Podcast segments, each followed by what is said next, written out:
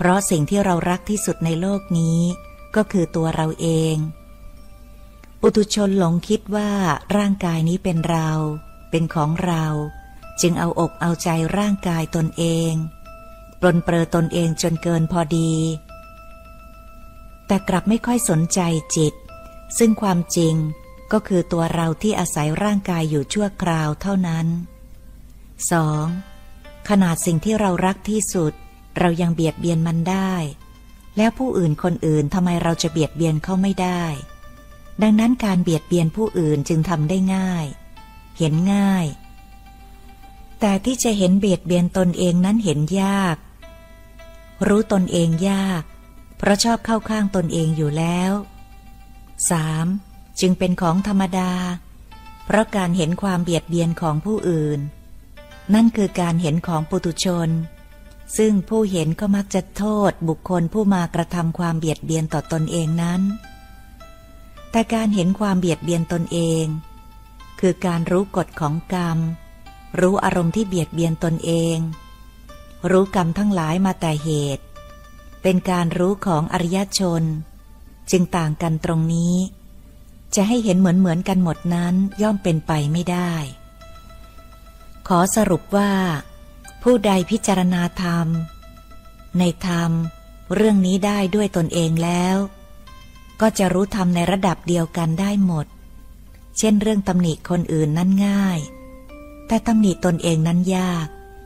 เรื่องทำชั่วนั้นง่าย แต่ทำดีนั้นยาก เรื่องขี้เกียจนั้นทำง่าย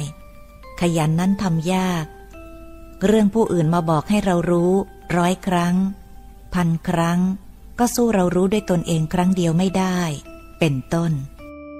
ร่างกายมีสภาพเหมือนผีหลอก สมเด็จองค์ปฐมทรงมีพระเมตตาตรัสสอนเรื่องนี้ไว้ดังนี้หนึ่งร่างกายก็เป็นทุกอย่างนี่แหละ มองหาความสุขของร่างกายจะไม่มีเลย ไม่ว่าร่างกายของตนเองหรือผู้อื่น จะเห็นสภาพของความทุกข์ อันพึงมีได้จากร่างกายทุกเมื่อเชื่อวัน พียงแต่ธาตุลมที่หายใจเข้าออกก็ไม่เที่ยง หากยึดถือเข้าไว้ก็เป็นทุกข์ธาตุดินธาตุน้ำธาตุไฟ แม้แต่อากาศธาตุหรือแม้แต่ที่สุดวิญญาณธาตุก็ไม่เที่ยง ร่างกายมีเวทนาไปต่างๆ นานา อิ่มก็ไม่เที่ยง มัดเดียวหิวใหม่ หิวก็ไม่เที่ยง บรรเทาทุกข์แล้วก็อิ่มใหม่ ความเจ็บไข้ได้ป่วยมีอยู่กับร่างกาย เพราะความไม่เที่ยงนี้เป็นปกติธรรมดาของร่างกาย 2. เมื่อร่างกายมันมีความไม่เที่ยงอยู่อย่างนี้ ร่างกายจึงมีสภาพเหมือนผีหลอก หลอกให้ตนเอง คือจิตหลงยึดในความไม่เที่ยงนั้นว่า เป็นเรา เป็นเขา จึงทำความเกาะติดในร่างกายอย่างไม่มีวันที่สิ้นสุด 3. เมื่อพิจารณาถึงความไม่เที่ยงแล้ว ก็พึงดูธรรมที่เที่ยงของร่างกาย อันเมื่อร่างกายนี้มีความเกิดขึ้นมาในเบื้องต้น มีความเที่ยงก็จะต้องแก่ต้องเจ็บ ต้องพลัดพรากจากของรักของชอบ มีความปรารถนาไม่สมหวัง มีการกระทบกระทั่งกับอารมณ์ที่ไม่ชอบใจ มีความตายเป็นที่สุดล้วนแต่ เที่ยงทั้งสิ้น 4. พิจารณาอย่างนี้แล้วให้จิตพึงยอมรับกฎธรรมดา อย่าวางอารมณ์พิจารณานี้เสียทำให้ได้เป็นปกติ แล้วที่สุดจิตจะวางร่างกายลงได้อุบายนี้ ให้ถามตนเองว่าทำไมจึงต้องเกิดมามีร่างกายทำไมร่างกายจึงต้องแก่ทำไมร่างกายจึงต้องเจ็บทำไมจึงต้องพลัดพรากจากของรักของชอบใจ ทำไมจึงต้องมีความปรารถนาไม่สมหวัง ทำไมจึงมีอารมณ์กระทบกระทั่งกับอารมณ์ที่ไม่ชอบใจ และทำไมร่างกายจึงต้องมีความตายเป็นที่สุด นี่เป็นเพราะอะไร หาคำตอบมาคิดพิจารณาให้เกิดปัญญาด้วยสัจธรรมทั้งหลายเหล่านี้ ค่อยๆคคิด แล้วค่อยๆหาคำตอบที่แท้จริงให้พบ แล้วพวกเจ้าจะเห็นแจ้งในธรรมของร่างกายอันชื่อว่า สักยะทิฏฐินี้ ตามความเป็นจริง อะไรทำให้คุมศีล สมบูรณ์ได้ กับการบวชเนคขมมะบารมี สมเด็จองค์ปฐมทรงมีพระเมตตาตรัสสอนเรื่องนี้ไว้ดังนี้หนึ่งเนคขมมะบารมีจักสมบูรณ์ เมื่อบุคคลนั้นเข้าถึงพร้อมซึ่งศีลสมาธิ ปัญญา หรืออริยมรรคมีองค์แปดประการนี้เป็นต้น 2. การบวชไม่ใช่อยู่ที่โกนหัวห่มผ้าเหลือง ห่มผ้าขาว อย่างนั้นยังไม่จัดได้ว่าเป็นเนคขมมะบารมีในพระพุทธศาสนา เพราะสักแต่ว่าบวชกายเท่านั้น ยังไม่ได้ชื่อว่าบวชใจ 3. การบวชขั้นต้น คือจะต้องมีศีลพร้อมบริบูรณ์เป็นปกติ จะเป็นศีลห้าศีลแปดศีลสิบศีลสองร้อยยี่สิบเจ็ดก็ต้องให้สมบูรณ์ตามกำลังศีลของตน เจ้ารู้ไหมอะไรทำให้คุมศีลสมบูรณ์ได้ ในวงเล็บ ตอบว่าเมตตากรุณา และหิริโอตตปปะ 4. นั่นว่าด้วยศีลเบื้องต้น อย่างพวกเจ้าเนี่ยต้องว่าด้วยศีลเบื้องสูงจะให้มีศีลสมบูรณ์ การมีหิริโอตตปะนั้น ถูกต้อง แต่พรหมวิหารสี่จะต้องมีพร้อมครบทั้งสี่ตัวด้วย ศีลจึงจักสมบูรณ์ได้ 5. อันหนึ่งจะต้องใช้ปัญญาบารมี เป็นที่ตั้งของการพิจารณาธรรมโดยธรรมด้วย ทุกอย่างต้องอิงกัน อาศัยซึ่งกันและกัน ทุกอย่างต้องอิงกันอาศัยซึ่งกันและกัน ศีล สมาธิปัญญาจึงจักสมบูรณ์ได้ 6. อย่าลืม เนคขมมะบารมี บวชเพื่อความดับไม่มีเชื้อ เชื้อในที่นี้ก็คืออารมณ์เลวของจิตสามประการ คือโมหะ โทสะ ราคะ การบวชก็จะต้องกำหนดรู้ไว้เพื่อระงงับ หรือตัดอารมณ์เหล่านี้ให้สิ้นซากไป 7. กิเลสเหล่านี้ พระตถาคตเจ้าได้แจกแจงแบ่งออกเป็นรายละเอียดแล้ว ก็คือสังโยชน์สิบประการนั่นเอง เพราะฉะนั้นจงอย่าทำสเปะสปะจะไร้ผล 8. สมาธิคือความตั้งใจกำหนดรู้อารมณ์ให้ทรงอยู่ในความดีตลอดเวลาเป็นปกติ 9. สำหรับปัญญาคือรอบรู้ในความเป็นจริงของขันห้า โดยกำหนดรู้ทุกข์ในอริยสัจเป็นหลักสำคัญ เพราะฉะนั้น คือปัญญาในหลักของพุทธศาสนา 10. เจ้าฟังแล้วจงนำไปคิด และพิจารณาให้ลึกซึ้ง ในเนคขมมะบารมี ให้ยิ่งขึ้นกว่านี้ อย่าสักแต่เพียงว่าฟังแล้วไม่จำปล่อยวางไป ก็ไม่เกิดผลประโยชน์อันใด หลงใหญ่ คือหลงร่างกายหรือหลงสักยะทิฏฐิว่าการเกิดเป็นของดี สมเด็จองค์ปฐมทรงมีพระเมตตาตรัสสอนเพื่อนของผมเรื่องนี้ ไว้ดังนี้หนึ่งให้พิจารณาความจริงของขันห้า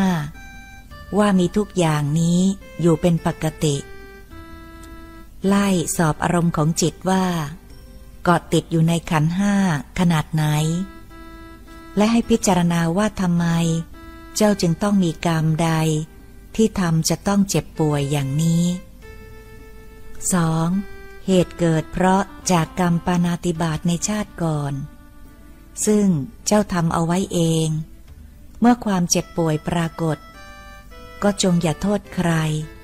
โทษใจตนเองที่สร้างกรรมนี้ให้เกิด และจุดที่โง่ที่สุดก็คือ ความปรารถนา อยากจะมีร่างกายเยี่ยงนี้ในการก่อน จึงทำให้เจ้าเกิดมามีร่างกายเยี่ยงนี้อีก 3. การป่วยมันมีทุกๆชาติ แต่เจ้าก็ไม่จำไม่เข็ดในการมีร่างกาย การแก่มันก็มีทุกๆชาติ แม้บางชาติอาจจะตายตั้งแต่เด็ก หรือเป็นหนุ่มเป็นสาว ก็ยังมีคนอื่นแก่ให้เห็นอยู่ทุกชาติ แต่เจ้าก็ไม่จำไม่เข็ดในการมีร่างกาย การพลัดพรากจากของรักของชอบใจก็มีทุกชาติ แต่เจ้าก็ไม่จำไม่เข็ดในการมีร่างกาย การกระทบกระทั่งกับอารมณ์ที่ไม่ชอบใจ ความปรารถนาไม่สมหวัง ก็มีทุกชาติ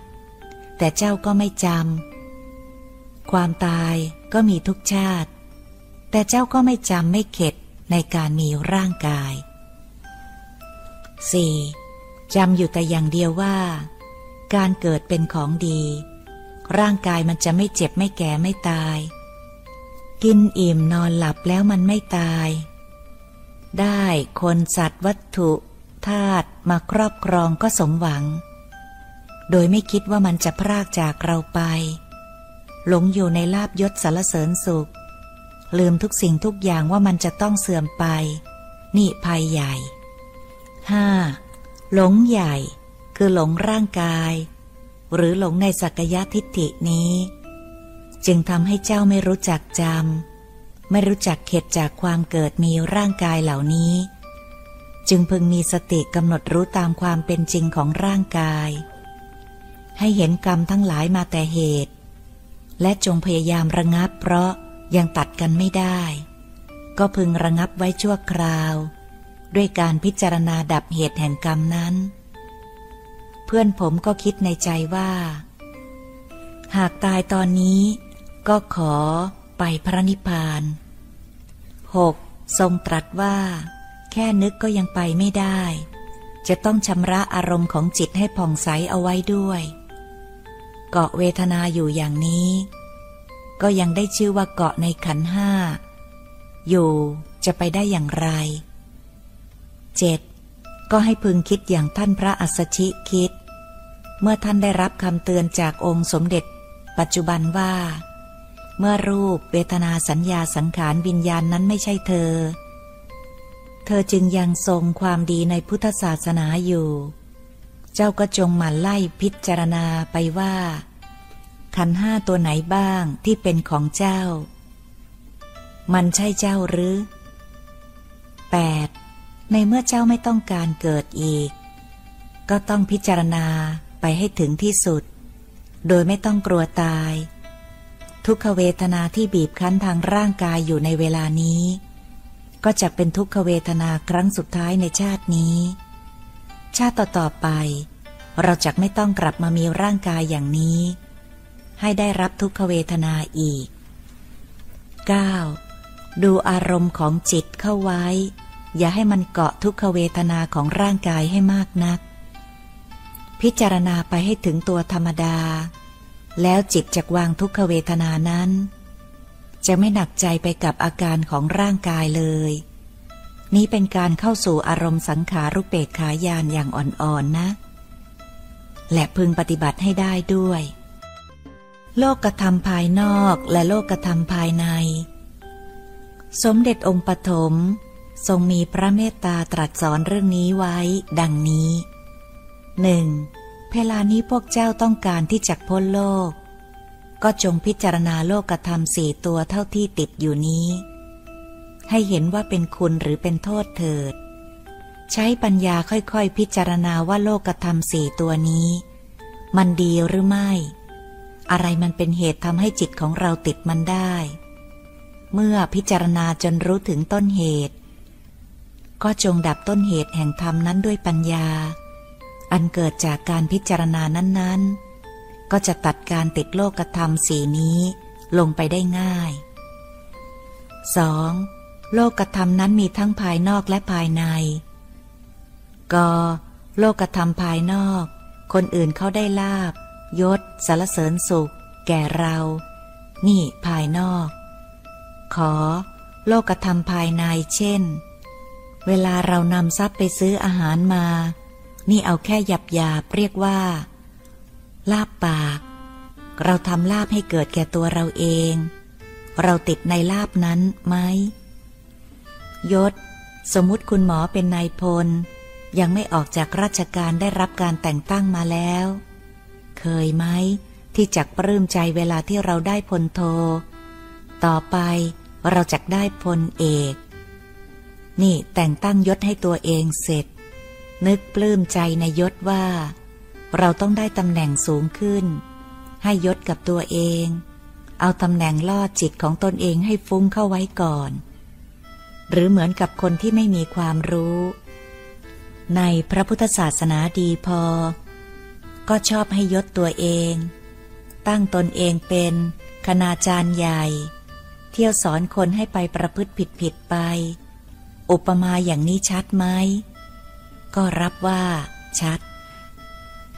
3. หรืออย่างที่เจ้าศึกษาพระไตรปิฎกภิกษุณี อยากมีชื่อเสียงเรื่องลือ เอาของกำนันไปเป็นสินจ้างให้เหล่านักฟ้อน ร้องรำแต่งเพลงเชียร์ สารเสริญชื่อเสียงของตนให้เรื่องลือขจรไกล นี่เป็นการให้ยศ และให้สารเสริญแก่ตนเองเสร็จสับในตัว 4. อันหนึ่ง การสารเสริญตนเอง คือการสารเสริญขันห้า นี่สิเห็นชัด บางขณะอาบน้ำอยู่ ชมตนเองว่าร่างกายนี้มันสวยดีนะ ผิวดีนะ มันไม่สกปรก เท่าชาวบ้านเขา หรือบางขณะ หวีผมอยู่ ผมนี่มันดีนะ ยังไม่ขาวงอกเท่ากับคนในวัยเดียวกัน หน้าตาเรายังเข้าท่าอยู่ ไม่แก่เท่ากับคนวัยเดียวกัน นี่ตัวสารเสริญที่ให้กับตัวเอง มันร้ายยิ่งกว่าคำสารเสริญที่ได้มาจากภายนอกเสียอีก 5. สุขก็เช่นกัน การบริโภคอาหารให้กับตนเอง มีรสอร่อยคิดว่าเป็นสุข การนอนอย่างสบาย ไม่คิดว่าร่างกายจะตายเพลิดเพลินในการนอน ก็คิดว่าสุข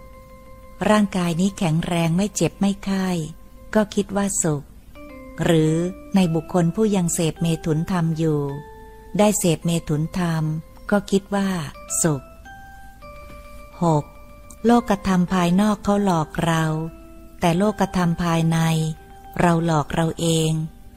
โลกธรรมภายนอกเราโง่ที่มีความเชื่อให้เขาหลอก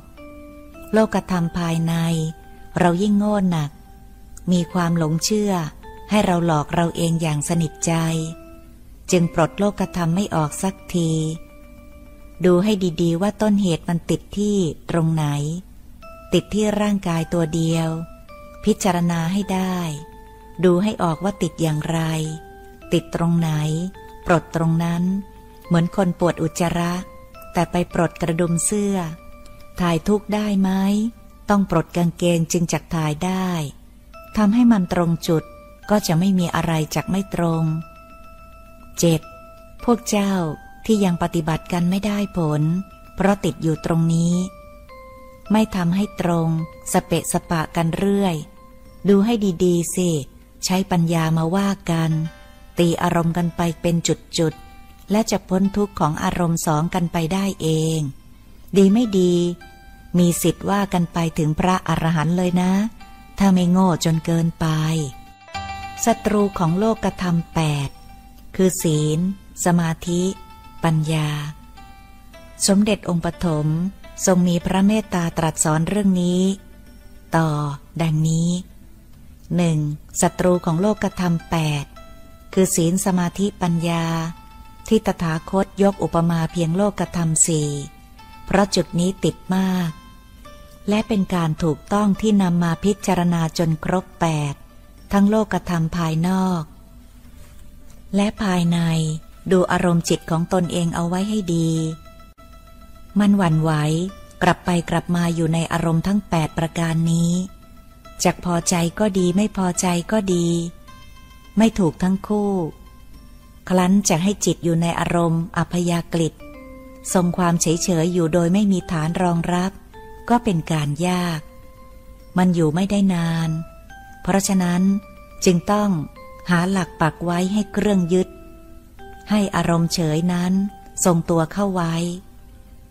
2. เบื้องต้นเป็นอันดับแรกคือ สมถภาวนาในอนาปานสติกรรมฐาน รู้ลมเข้าออกเข้าไว้ เป็นการบังคับจิตให้อยู่ในความสงบของอารมณ์ฌานได้ระยะหนึ่ง แล้วอันดับนี้ต้องเรียกว่ามีสมาธิกำหนดรู้ คือตั้งใจทำกันให้จริง ๆ ไม่ใช่ทำบ้างหยุดบ้าง ขี้เกียจก็เลิก ขยันก็ทำอย่างนี้ก็ไม่ใช่เรื่องเหมือนคนที่มีตุ่มใส่น้ำใช้ เห็นมันพร่องอยู่ ค่อนตุ่ม ทั้งทั้งที่จะต้องตักน้ำเติมอยู่แล้ว แต่ขี้เกียจท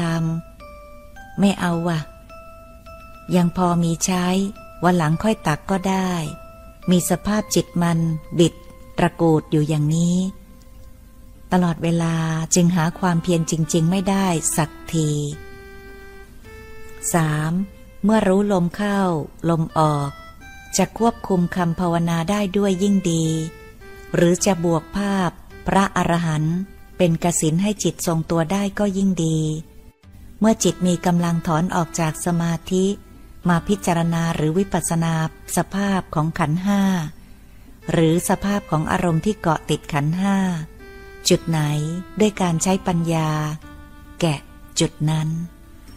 4. หากเกิดอารมณ์เบื่อร่างกาย ให้พยายามวางเฉยลงในกฎธรรมดาของร่างกาย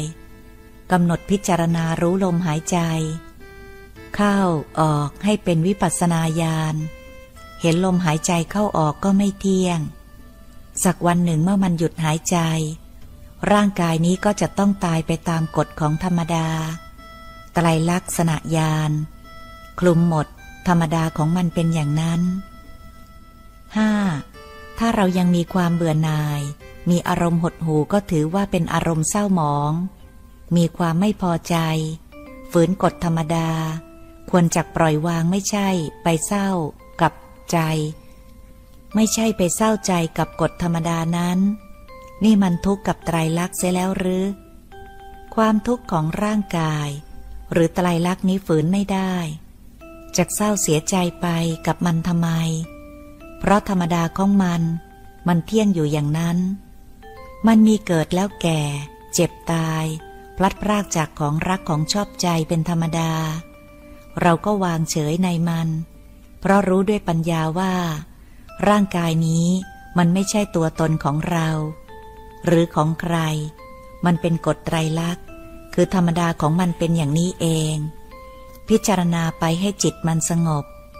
จนกระทั่งมันยอมรับนับถือกฎธรรมดา จิตก็จักเป็นสุข คือวางเฉยในไตรลักษณ์ได้ ทำให้ดีๆ นะ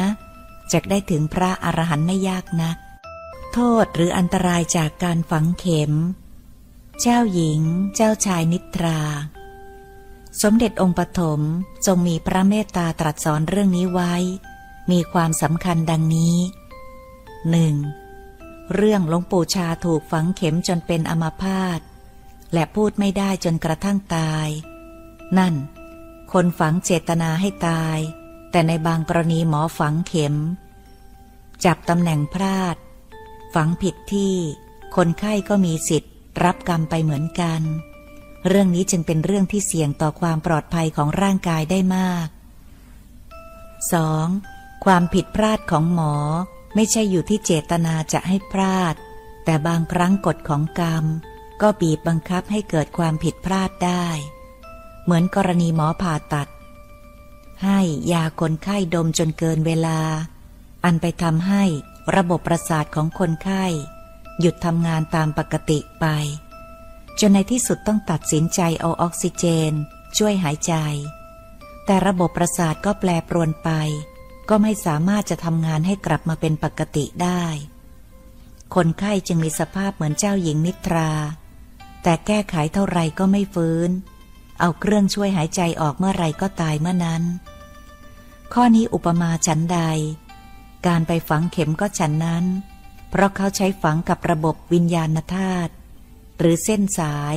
ของระบบประสาทโดยตรง ผลที่ได้ไม่คุ้มกับผลที่เสีย คือเสี่ยงอันตรายค่อนข้างสูง ซึ่งคนไข้ถ้าหากมีทางเลือก ก็ไม่พึงเสี่ยงเข้าไปรับการรักษาด้วยวิธีนี้ ใครๆที่เล่าลือว่าได้ผลดี ขอให้ดูผลงานการรักษาต่อไปเรื่อย ๆ ก็แล้วกัน 4. หมอทุกราย ต่างก็คิดว่าตนเองมีการรักษาเป็นยอดทุกราย ยกเว้นหมอที่เป็นพระ ในวงเล็บทรงหมายถึงท่านเป็นพระทั้งกายและใจ ท่านตัดสังโยชน์ได้หมดแล้ว เลิกหวังผลการมีชื่อเสียงตอบแทนแล้ว ในวงเล็บ หมายถึงพระที่ไม่ติดในโลกธรรมแปดแล้ว หรือพระอรหันต์นั่นเอง นั้น ท่านไม่จำเป็นจะต้องโฆษณาตนเอง ใครไปหามีกรรมฐานผูกกับท่าน ท่านก็รักษาให้ ยิ่งมีศรัทธาในฐานะลูกศิษย์ขององค์สมเด็จพระชินสีด้วยกัน ท่านยิ่งมีเมตตาสงเคราะห์ให้มาก 5. เรื่องนี้พระองค์ทรงหมายถึงหลวงปู่วัย นั่นเอง เพราะท่านจบกิจในพุทธศาสนามาหลายสิบปีแล้ว ในวงเล็บ หลวงพ่อฤาษีท่านบอก ก่อนบวชท่านก็เป็นหมอแผนปัจจุบัน เป็นหมอศัลยแพทย์ มีความรู้เรื่องระบบประสาทของร่างกายมนุษย์เป็นอย่างดี ท่านเล่าให้ผมฟังเป็นส่วนตัวว่า ท่านคิดว่า ท่านรู้ระบบประสาทตามตำราแพทย์เป็นอย่างดี แต่พอไปพบพระพุทธเจ้า ท่านรู้มากกว่า ท่านสุดประมาณ ในเรื่องระบบประสาทสัมผัสของร่างกายนี้ ผมขอเขียนไว้เท่านี้ 6. ทรงตรัสเน้นว่า เส้นปลายระบบประสาทบางอัน เล็กยิ่งกว่าเส้นผม ถ้าแทงพลาดนิดเดียวก็จะมีอันตรายเกิดขึ้นได้ เอาเข็มจิ้มหลายครั้ง ความบอบช้ำของเส้นประสาทก็มีมาก อาจจะขาดไปเลยก็เป็นได้ หากชำรุดเสียหายแล้ว มันไม่มีตัวใหม่เกิดขึ้นมาทดแทนได้เลย นี่ว่ากันด้วยเหตุผล 7. สมัยท่านฤาษีอยู่ นอกจากนักบวชที่ฝังเข็มให้หลวงปู่ชาเป็นอัมพาตจะมาขอฝังเข็มให้ท่านแล้ว ก็ยังมีหมอชินแสจีนต่างๆ โดยลูกศิษย์หามาบ้าง เสนอตัวเข้ามาบ้าง พื่อขอฝังเข็มให้ท่านฤาษี แต่ถูกปฏิเสธทุกราย เพราะท่านฤาษีทราบผลเสียหายที่จะเกิดแก่วิญญาณธาตุนี้ และเรื่องนี้ท่านก็ได้ถามพระพุทธเจ้า มีอธิบายชัดมาตามข้างต้นนี้ ท่านฤาษีจึงไม่ยอมให้ใครมาฝังเข็มให้เป็นอันขาด 8. พระอรหันต์ไม่มีใครอยากอยู่ เพราะร่างกายเป็นทุกข์ก็จริงอยู่แต่พระอรหันต์ก็จำเป็นต้องอยู่ พื่อเป็นหลักให้แก่พุทธศาสนา การทรงขันห้าเอาไว้ ก็เพื่อเป็นประโยชน์แก่สาธารณชนให้เข้าซึ้งถึงธรรมะ การมีร่างกายท่าน จึงรักษาร่างกายไว้ เท่าที่พึงจะทำได้ ไม่เบียดเบียนร่างกาย รักษาโรคให้ร่างกายตาม หลักมัชฌิมาปฏิปทา ท่านมีพระคอยบอกให้รู้ว่า ควรหรือไม่ควรที่จะรักษาโรคให้เป็นอย่างนี้ และท่านมีสติปัญญารอบรู้ด้วยเหตุผล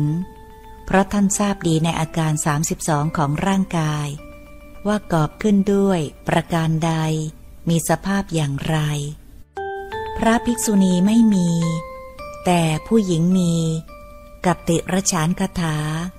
สาเหตุมาจากมีพระบวชใหม่ไปอ่านพระไตรปิฎกแล้วใช้ปัญญาของตน ตีความหมายของศีล เอาตามทิฏฐิของตน เพ่งโทษตนเองจนเกินกว่าเหตุ สงสัยการกระทำของตนเป็นอบัตขั้นปราชิก คิดจะศึก แต่ก่อนจะศึกได้เขียนจดหมายมาถามท่านผู้รู้ก่อน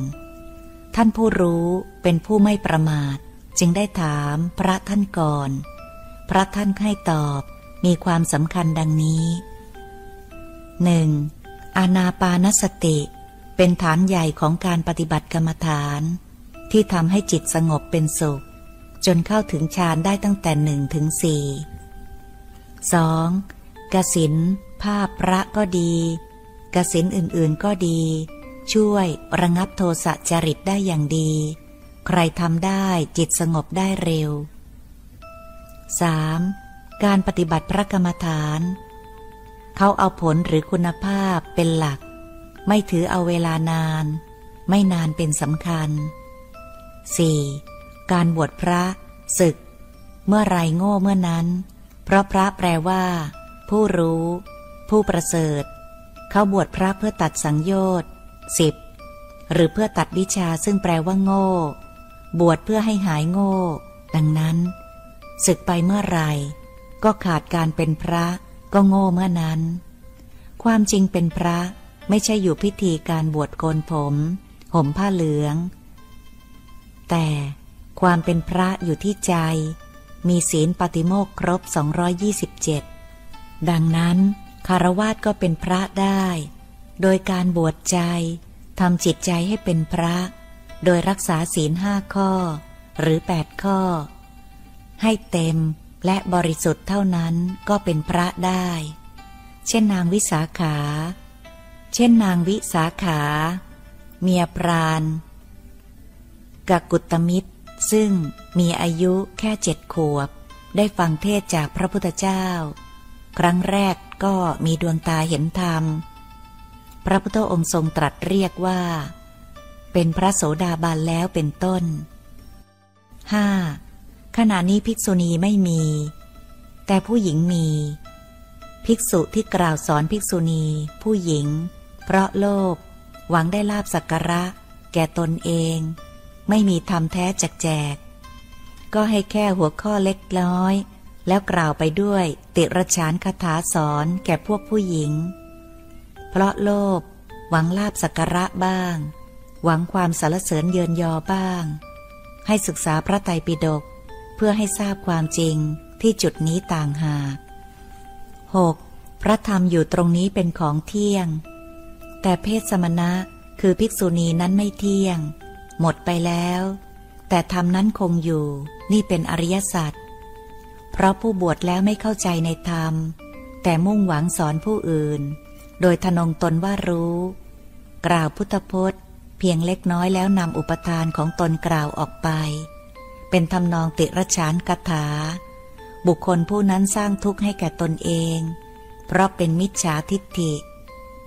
ผลที่สุดกฎของกรรมอันนี้จะส่ง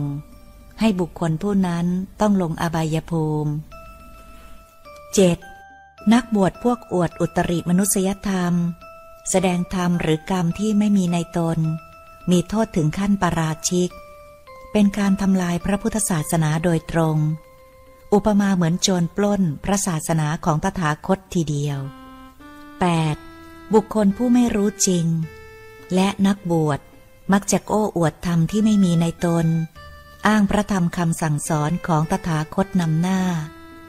แต่มักจะสอดแทรกความคิดเห็นส่วนตน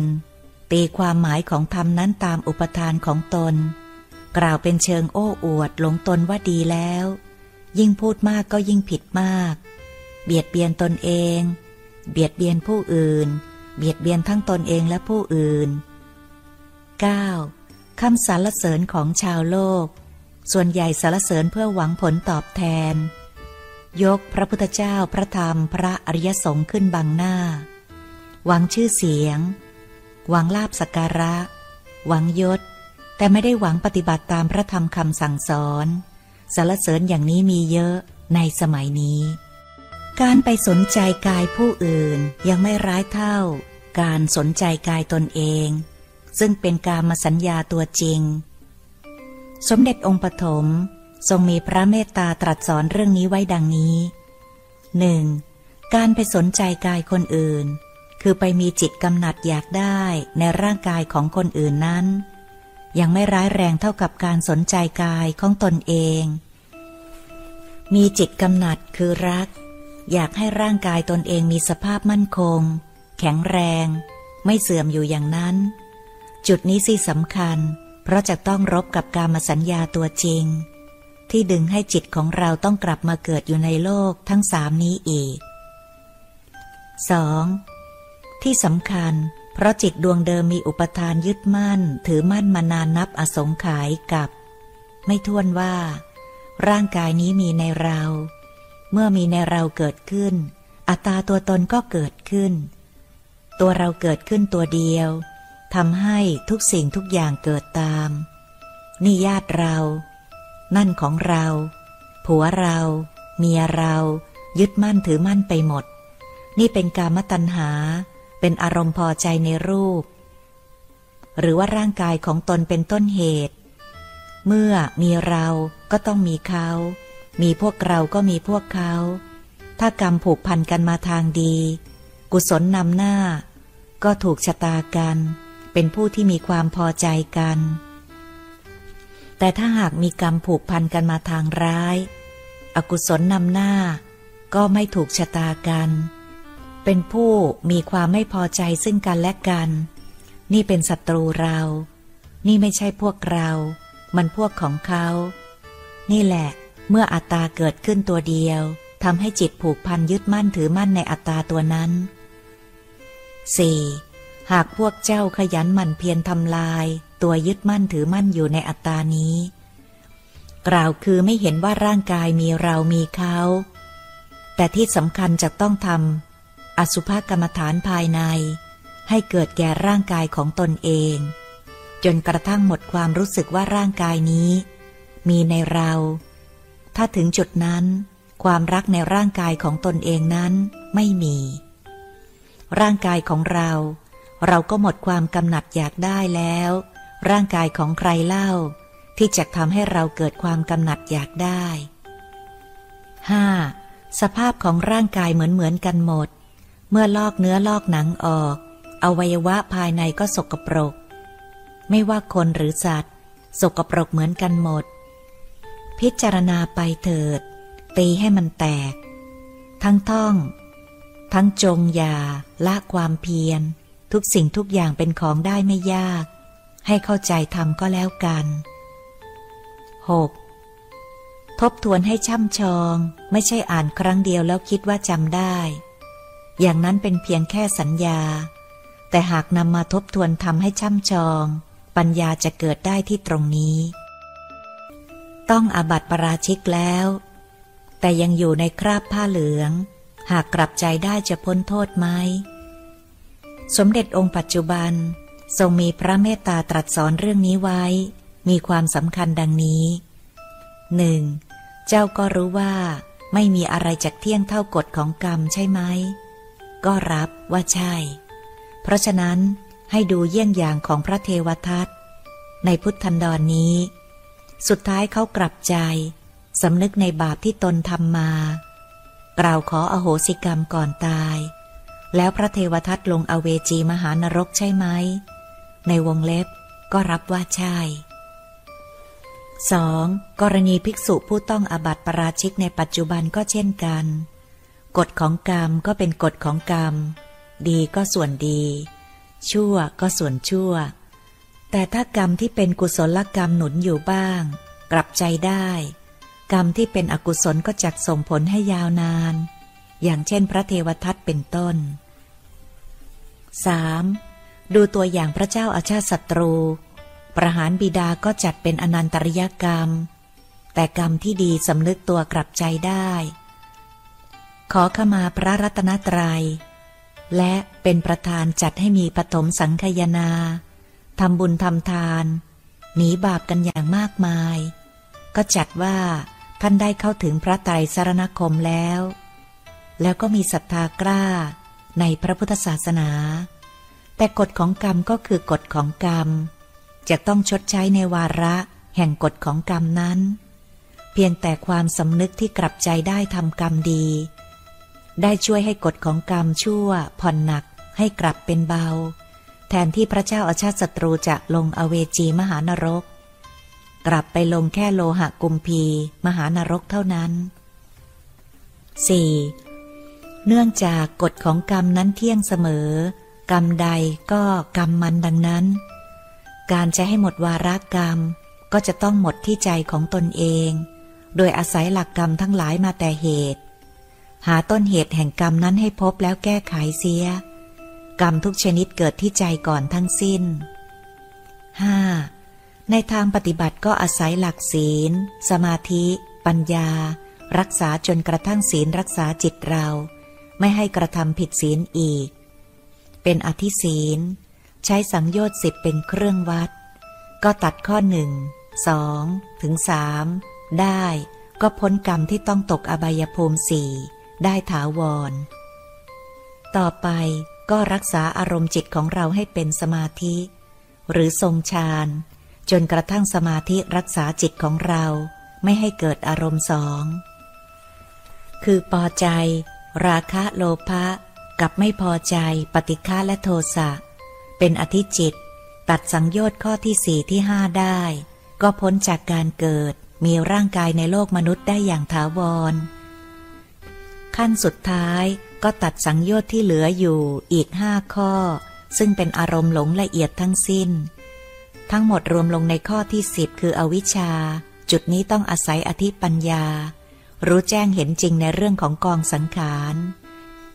แห่งกาย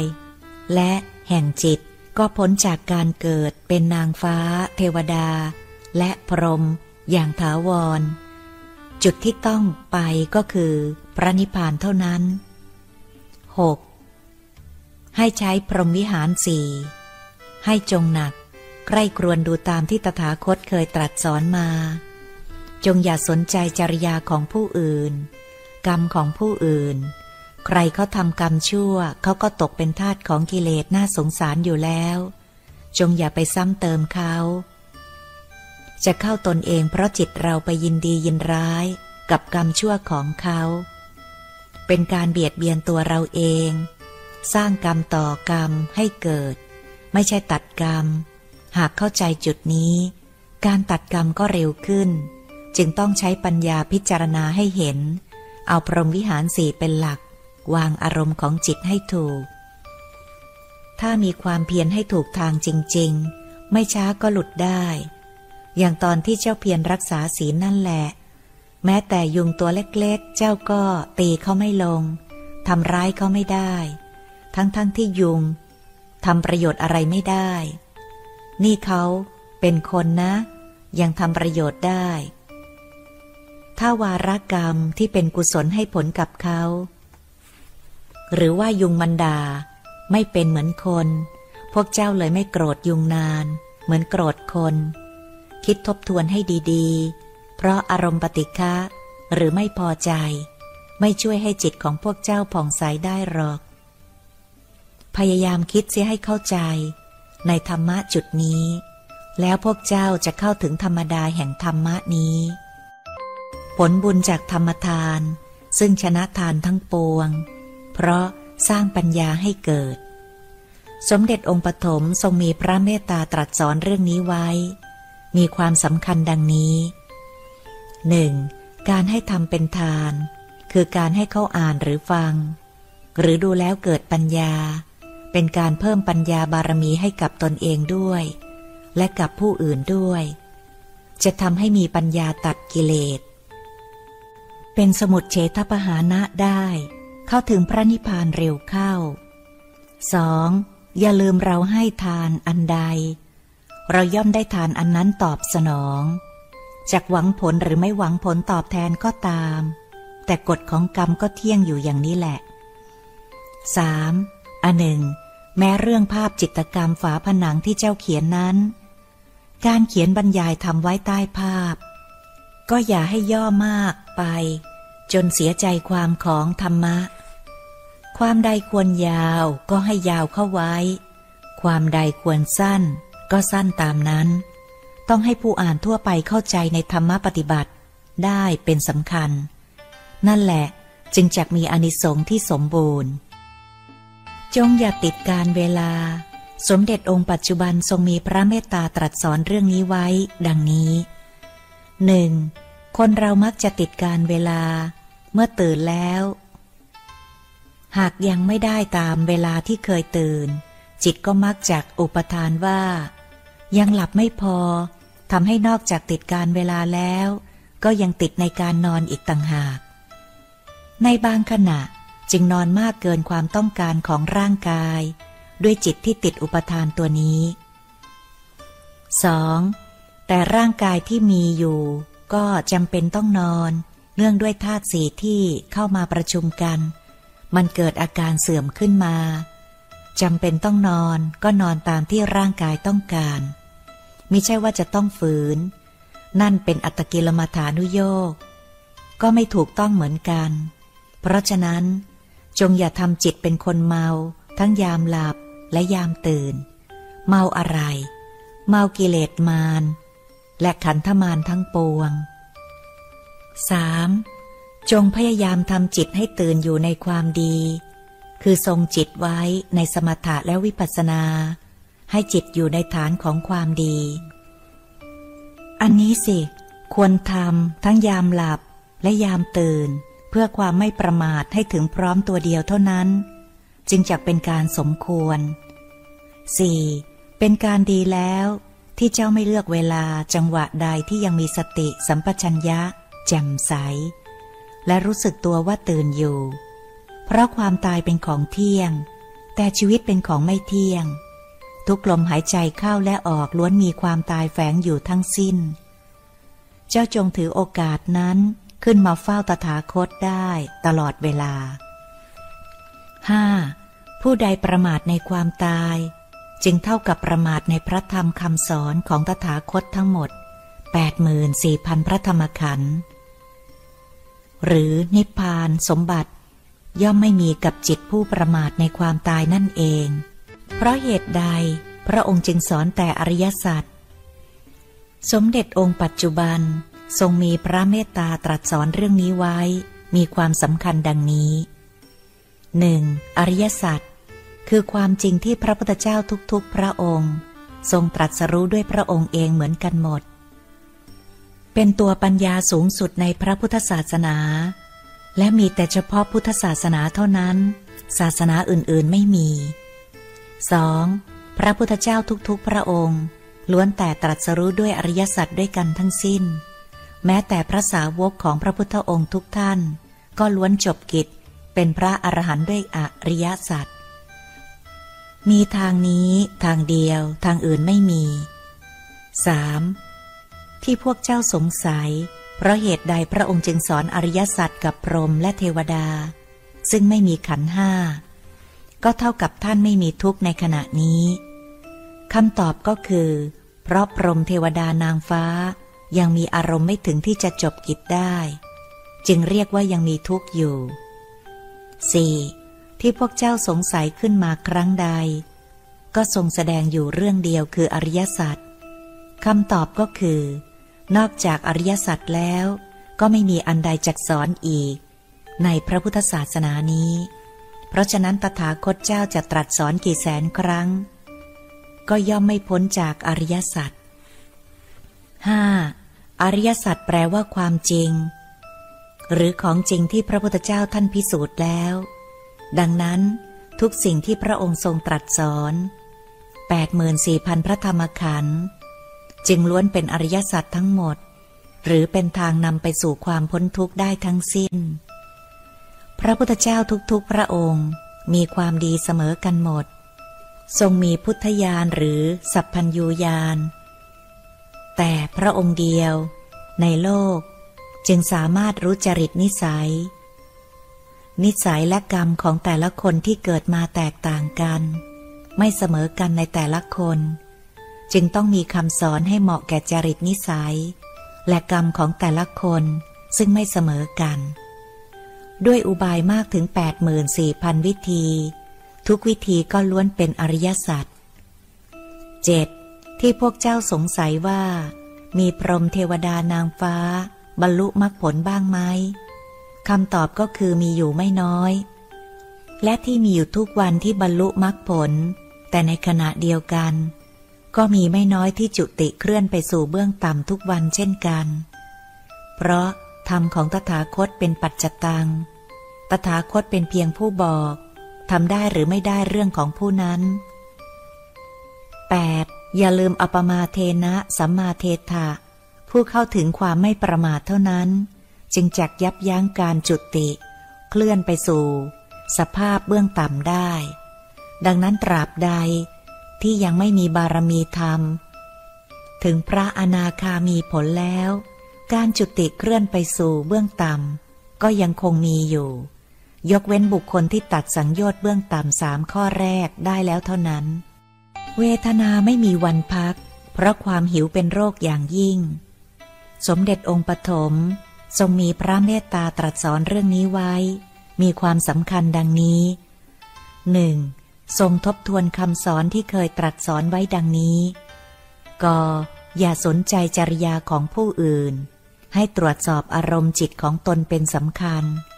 ใครจะว่าเราอย่างไรก็ช่าง หากอารมณ์จิตของเราไม่เป็นไปตามคำเข้าว่า ก็ไม่รู้จักเดือดร้อนด้วยเหตุประการใด ทุกอย่างเป็นไปตามกฎของกรรม ขอ อย่าไปคิดห้ามนินทาสารเสริญ เพราะเป็นสภาวะปกติของชาวโลก ใช้ปัญญาพิจารณาให้เข้าถึงอริยสัจ คือกฎของกรรม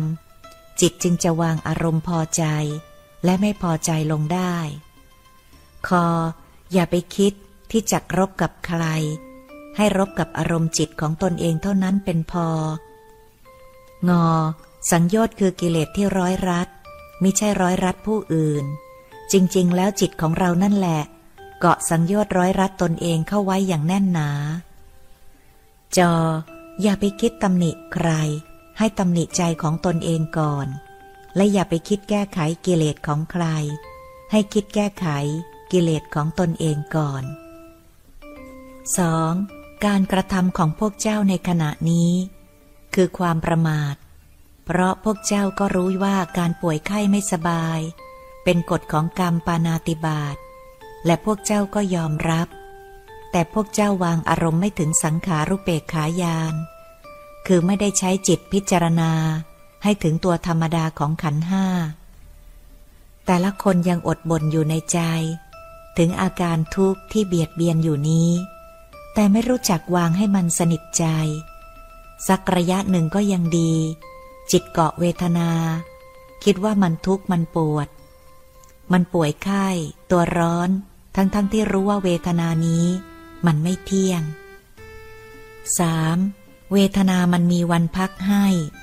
มันไม่ใช่จักไม่สบายทุกวันใช่ไหม ในวงเล็บก็ตกหลุมพรางของพระองค์ ตอบว่าใช่ ทรงตรัสว่า เจ้าตอบไม่ถูก เวทนาไม่มีวันพัก ยิ่งบุคคลเกาะขันห้ามากเท่าไร ยิ่งมีเวทนามากขึ้นเท่านั้น กล่าวคือ อาการป่วยไข้ไม่สบาย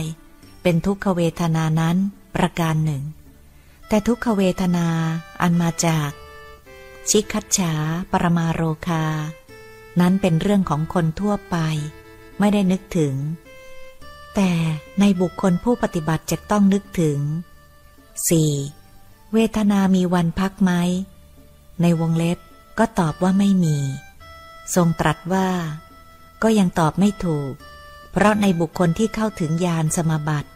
หรือผู้ที่เข้าถึงความเป็นอริยเจ้า ท่านพักเวทนาได้ด้วย สมถะ และวิปัสสนา ยิ่งในระดับที่เข้านิโรธสมาบัติได้ ท่านสามารถพักเวทนาของกายได้ ครั้งหนึ่งร่วมสิบห้าวันก็ยังมี 5. ที่ตถาคตเจ้าทั้งหลายตรัสว่า เวทนานั้นไม่เที่ยง ก็พึงดูทุกขเวทนา และสุขเวทนา ไม่สุขไม่ทุกขเวทนา ดูให้ครบวงจร ตามดูตลอดเวลาอย่างนี้จึงจักรู้เท่าทันอารมณ์ของจิต ดูเวทนาดูง่าย เช่น ยามที่ได้รูปรสกลิ่นเสียง สัมผัสที่ถูกใจ สุขเวทนาเกิดขึ้นแล้ว ทุกขเวทนาก็ดูง่าย เช่น ยามได้รูปรสกลิ่นเสียงสัมผัสที่ไม่ถูกใจ ทุกขเวทนาก็เกิด 6. คำว่ารูปนั้น หมายถึงรูปภายนอก รูปภายในคือร่างกายของเราเองด้วย อาการเจ็บไข้ได้ป่วยนั้น คือรูปไม่ถูกใจ สังเกตให้ดีๆ นั่นเป็นอารมณ์อึดอัดขัดข้อง คืออารมณ์ไม่ถูกใจ เมื่อธรรมดาของรูปมันเป็นเช่นนั้น อึดอัดขัดข้องไปก็ไม่มีประโยชน์ จิตเป็นทุกข์ นี่อารมณ์เยี่ยงนี้ ไล่เบี้ยกันบ้างหรือเปล่า อย่าเอาแต่จมอยู่กับทุกเวทนาของร่างกายนะ 7. อันหนึ่ง พวกเจ้าจักไปพระนิพพาน งานที่ทำก็มุ่งให้คนอื่นเข้าได้บุญทำกุศลเพื่อมรรคผลนิพพาน ขันธมารมันก็จะเล่นงานหนักเป็นธรรมดา สร้างเจ้าหนี้ไว้เยอะ ลูกหนี้จากหนีแล้ว เจ้าหนี้เขาถูกเราติดหนี้เอาไว้มาก ทั้งดอกทั้งต้นไม่รู้กี่อสงไขยกับ ไม่ไหว ที่เกิดกันมาทุกๆชาติเนี่ย เอาเป็นว่านักการเกิดไม่ไหวก็แล้วกัน เมื่อเกิดมาแล้วก็ต้องตายทุกชาติ อย่างนี้ก็นับการตายไม่ไหวเหมือนกัน เพราะฉะนั้นพวกเจ้าตั้งใจไว้เถิด เลิกเกิดเลิกตายกันเสียที ขอตายชาตินี้เป็นชาติสุดท้าย ก่อนตายลูกหนี้ที่ดี ก็จงใช้หนี้เจ้าหนี้เข้าไปด้วยปัญญา ใครก็ตาม ก็จ่ายเข้าไป ไม่ช้าไม่นานร่างกายนี้มันก็พังแล้ว ตั้งใจไว้ เราจะไม่กลับมามีร่างกายเยี่ยงนี้อีก การเจ็บป่วยได้กำไร หรือขาดทุน สมเด็จองค์ปฐมทรงมีพระเมตตาตรัสสอนเรื่องนี้ไว้ดังนี้หนึ่งการป่วยของร่างกายทำให้ได้กำไรหรือขาดทุนละ่ะ ในวงเล็บ ตอบว่าขาดทุนมากกว่าได้กำไร 2. อย่างไหนเรียกว่ากำไร อย่างไหนเรียกว่าขาดทุน ในวงเล็บ ตอบว่ากำไร คือใช้เวทนาของร่างกายมาพิจารณา ให้เกิดประโยชน์ในการเจริญพระกรรมฐาน ส่วนขาดทุนก็คือถ้าจิตมีอารมณ์ไปเกาะทุกขเวทนาของร่างกายทำให้จิตเศร้าหมอง 3. ก็เป็นธรรมดา ถ้าหากเจ้าจักได้กำไรร้อยเปอร์เซนเจ้าก็เป็นพระอรหันต์แล้ว เพราะฉะนั้นเมื่อเจ้ายังไม่ใช่พระอรเป็นธรรมดา พิจารณาไปเถิด ให้เกิดความช่ำชอง สักวันหนึ่ง เจ้าก็จะได้กำไรตลอดกาล 4. พยายามดูอารมณ์ที่เกาะติดร่างกายให้มาก ต้องมันใช้ปัญญาพิจารณาให้เห็นว่า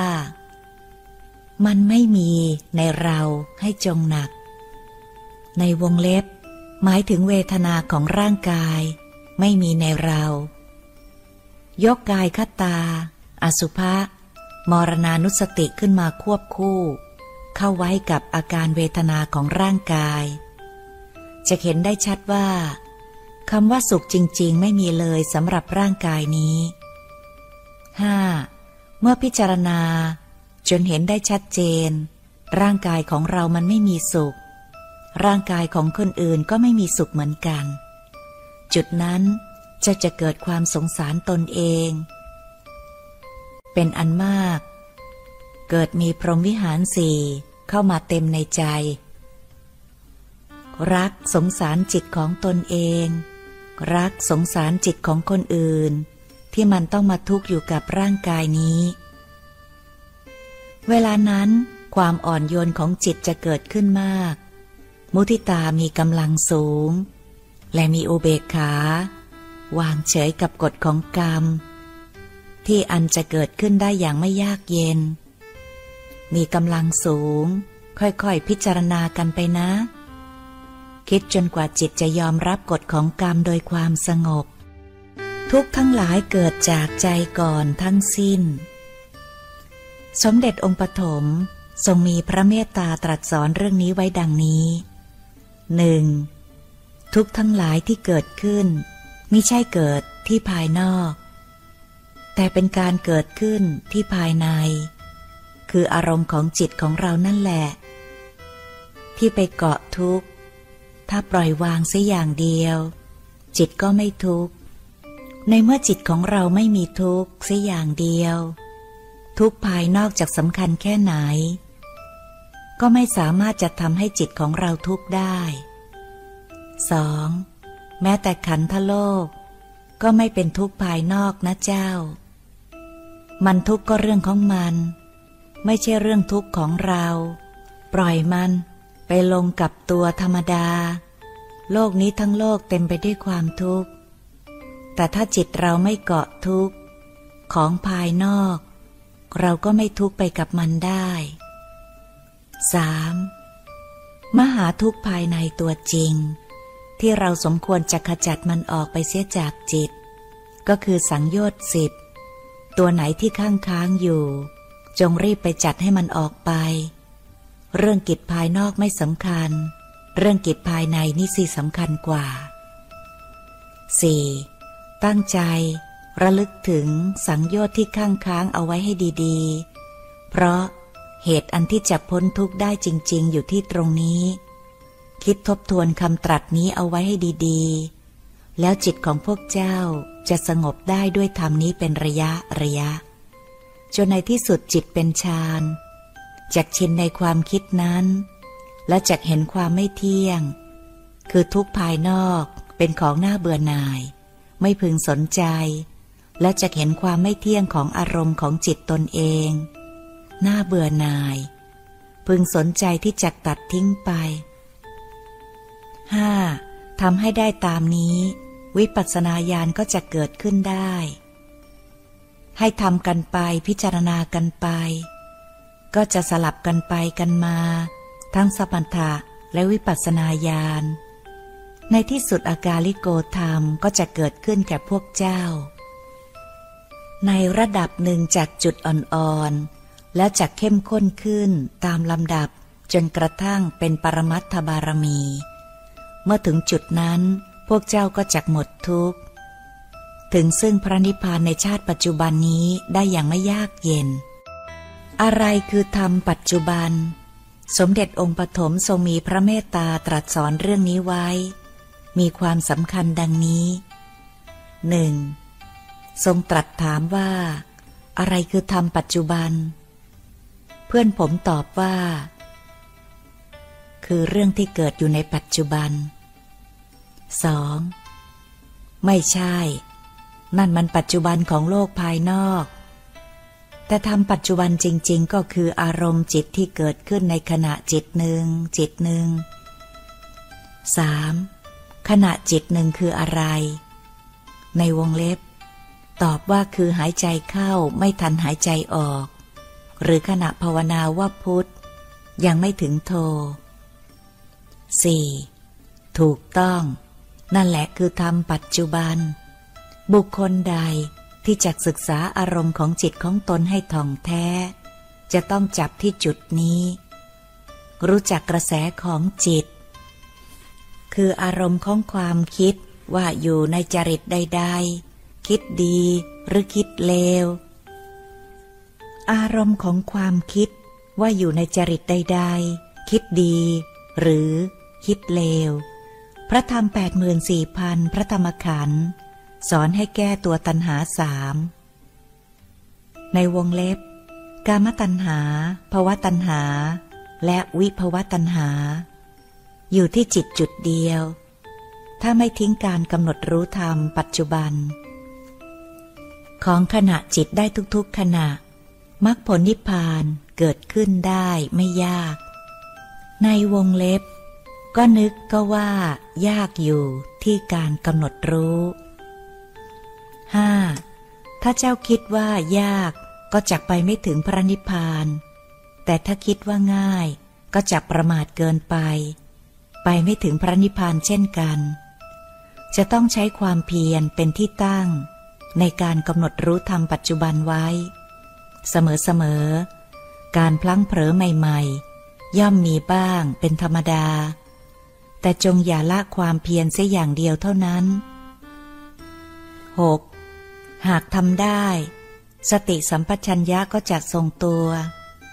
ขอจงอย่าลืมอานาปานสติ อันเป็นพื้นฐานสำคัญยิ่งที่ทำจิตให้สงบ อยู่ในธรรมปัจจุบันได้อย่างดี งานนี้ไม่มียาก ไม่มีง่าย มีแต่พึงทำให้จงได้ก่อนที่จักสายเกินไป เพราะความตายมาเยือนร่างกายของพวกเจ้านี้ เนื่องเพราะความประมาทเป็นเหตุ ถ้าไม่ประมาทสียอย่างเดียวคำว่ายากจักไม่มี 7. ให้พวกเจ้าคุยกันถึงเรื่องนี้ ให้เห็นสันตติของอารมณ์ ของจิตที่ไม่เที่ยง มีการเคลื่อนไปทุกๆขณะจิต ถ้าพวกเจ้ารู้เท่าทันอารมณ์ของจิตในขณะหนึ่ง ขณะหนึ่ง การแก้ไขหรือระงับ หรือตัดตัณหาสามก็เป็นของทำกันได้ไม่ยาก ตลอดเวลาที่สนทนากันให้ดูอารมณ์ของจิตด้วย และ จะต้องมีสติสัมปชัญญะ รู้ว่ากำลังพูดอะไรอยู่จำแล้วนำมาจดบันทึกกันเอาไว้ เช่นเคย ศีลสามระดับและอนาปานสติกรรมฐาน หลวงปู่วัย ท่านมีเมตตาสอนเรื่องนี้ไว้ในความสำคัญดังนี้หนึ่งศีลห้าหรือจุลศีล เน้นคุมกายให้เรียบร้อย จนเป็นอธิศีล ศีลแปดหรือมัชชิมาศีล เน้นคุมจิตให้เรียบร้อย เรื่องกาม ราคะ และปฏิฆะจนเป็นอธิจิต ศีล 227 หรือมหาศีล เป็นการควบคุมอารมณ์ของจิตให้เรียบร้อย โดยทำจิตให้ผ่องใสอยู่เสมอด้วยปัญญา จนเป็นอธิปัญญา 2. เมื่อกายวาจาใจถูกควบคุมด้วยศีลสามระดับเป็นปกติ จนรวมเป็นหนึ่งแล้ว คือมีศีลสมาธิปัญญา รวมเป็นหนึ่งแล้ว ในวงเล็บ เอโกธรรมโม จะอยู่ที่ไหนก็เป็นสุข 3. บางคนคุยว่าเห็นนิพพาน โดยไม่รู้จักหน้าตาของศีล รู้แค่ชื่อของศีล แต่ไม่รู้การปฏิบัติในศีล 5. ทุกสำนักสอนให้ทำอานาปานสติกำหนดรู้ลมหายใจเข้าออก แต่ไม่สอนรายละเอียดให้รู้ลม ดูลมกำหนดลม ท่านอธิบายว่า เมื่อเราสูดลมหายใจเข้า ต้องกำหนดรู้ลมจากปลายจมูก เข้าข้างตลอดโพรงจมูกเป็นจุดที่หนึ่ง จุดที่สองให้รู้ ต่อไปว่าลมเข้าถึงหน้าท้อง มีอาการอย่างไร กล้ามเนื้อหน้าท้อง กระบังลม กล้ามเนื้อที่ช่วยในการหายใจ จะมีผลโดยตรงต่อกล้ามเนื้อหัวใจ เพราะท่านเป็นหมอ จึงรู้ละเอียดในเรื่องนี้ 5. การกำหนดลมสามฐาน รู้ลมดูลมกำหนดลม ท่านให้เห็นอสุภกรรมฐานไปด้วยในเวลาเดียวกัน หมายความว่า เมื่อลมผ่านอวัยวะของกายส่วนไหน ก็ให้กำหนดรู้ความเห็นสกปรกของมันไปพร้อมกันเลย เช่นผ่านโพรงจมูก ก็เห็นขี้มูก ผ่านหลอดลม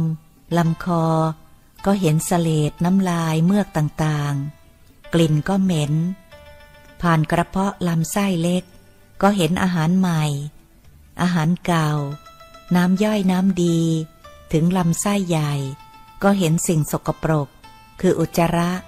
ล้วนแต่สิ่งปฏิกูลทั้งสิ้นเป็นต้น 6. การรู้จักกองสังขารแห่งกาย และแห่งจิต ต้องรู้ตามความเป็นจริง โดยรู้จักกายเรา และจิตของเราซึ่งเป็นตู้พระธรรม ตู้พระไตรปิฎก 84,000 พระธรรมขันธ์พระองค์สอนอยู่แค่กายกับจิต ซึ่งอยู่ที่ตัวเรา จิตเรา ทั้งสิ้น 7. หลวงปู่แนะให้ปฏิบัติตามมหาสติปัฏฐาน เรื่องกายในกาย รู้จริงตามนั้นเสียก่อน 8. บางคนปฏิบัติแล้ว มาคุยให้ท่านฟังว่า ได้ฌานโน่นฌานนี่ ท่านว่าล้วนเป็นญาณตอแหล คือไม่รู้จริง บางคนมาวัด แล้วก็มาคุยอวดกับท่าน ท่านก็สอนว่า เข้ามาวัดไม่ใช่มาวัดที่พระสงฆ์อยู่ แต่เข้ามาวัดใจกัน คือวัดอารมณ์จิตของตนเอง โดยอาศัยศีลเป็นฐานสำคัญในการวัดใจ ว่าใครจะละกิเลสได้แค่ไหน เพราะศีลเป็นพื้นฐานสำคัญในการรับพระธรรม ศีลเป็นแม่ หรือเป็นมารดาของพระธรรม ต่อไปเขาก็วัดอารมณ์โกรธโลภหลง ว่ามากขึ้นหรือน้อยลง เช่นเมื่อก่อนใครด่าเรา เราด่าตอบทันที แต่หากดีขึ้น แม้โกรธก็ยังมีอยู่แต่มันก็ผลัดได้ ยับยั้งได้ คือไม่โต้ตอบทันที เช่น ขอผลัดให้เขียนหนังสือจบก่อน ขอผลัดทำงานที่ค้างให้เสร็จก่อน จึงจะมาโต้ตอบ เวลาช่วยได้ เพราะอารมณ์จิตก็ไม่เที่ยง หากทำได้ก็จะค่อยๆดีขึ้นเอง 9. ปฏิบัติไปปฏิบัติไปในที่สุด ใครว่า และใครด่าคำพูดมันเข้าหูซ้าย ก็ทะลุหูขวาไปเอง เหมือนไม่ได้ยิน พระอยู่ในป่าไม่เคยถูกกระทบกับโลกธรรม ก็หลงคิดว่าตนแน่ พอเข้าเมืองโลกธรรมก็มาหา โดยเฉพาะตัวลาบยศสารเสริญ ถูกยกให้เป็น หลวงพี่ หลวงพ่อ หลวงลุง หลวงปู่ท่านเป็นอาจารย์ หากใครรับแล้วหลงตามก็เสร็จ แต่ผู้ที่ถูกโลกกระทำกระทบแล้วไม่หวั่นไหวก็มีอยู่ แม้เขาจะตั้งให้อุปโลกให้เป็นอะไร ก็คงไม่หลงไปตามคำสรรเสริญนั้นๆ ก็ไม่พังสิบสำหรับตัวท่านไม่ยอมสะสมเงินทอง มีเท่าไหร่ก็นำไปใช้ให้เกิดประโยชน์หมด เช่น ช่วยชาวเขากะเหลี่ยง ตั้งโรงเรียน สอนพื้นฐานของธรรม แจกสมุดดินสอ รักษาโรค ส่งเสริมให้เขามีอาชีพ ประมาณสี่ร้อยแห่ง เป็นการช่วยชาติศาสนาพระมหากษัตริย์ครบ แบบหลวงพ่อฤาษีท่านทำอุปมาเหมือนปิดทองหลังพระ หากท่านไม่เล่าให้ฟัง เราก็ไม่มีทางจะทราบได้ ไปหาท่านบ่อยๆ เมื่อคุ้นเคยแล้ว ท่านรู้วาระจิตของเราก็ได้ แม้แต่คิดก็รู้ ท่านเห็นว่า เล่าแล้วไม่เป็นภัยมีประโยชน์ ท่านจึงเล่าให้ฟัง ยังมีเรื่องอื่นๆอีกมาก แต่ขอเขียนไว้เพียงแค่นี้ก่อน หลวงปู่วัยเป็นพระแท้ๆ ที่ยังมีขันห้าอยู่ สมเด็จองค์ปฐมทรงมีพระเมตตาตรัสสอนเรื่องนี้ไว้ดังนี้หนึ่งจำคำแนะนำของหลวงปู่วัยเอาไว้ให้ดีๆ ท่านสอนตามพระพุทธเจ้า ฟังแล้วนำมาคิดนำมาปฏิบัติด้วย โดยเฉพาะอย่างยิ่งอาณาปานสติกรรมฐานกองนั้น หากทำตามที่ท่านแนะนำจะเป็นได้ทั้งสมถะ และวิปัสสนา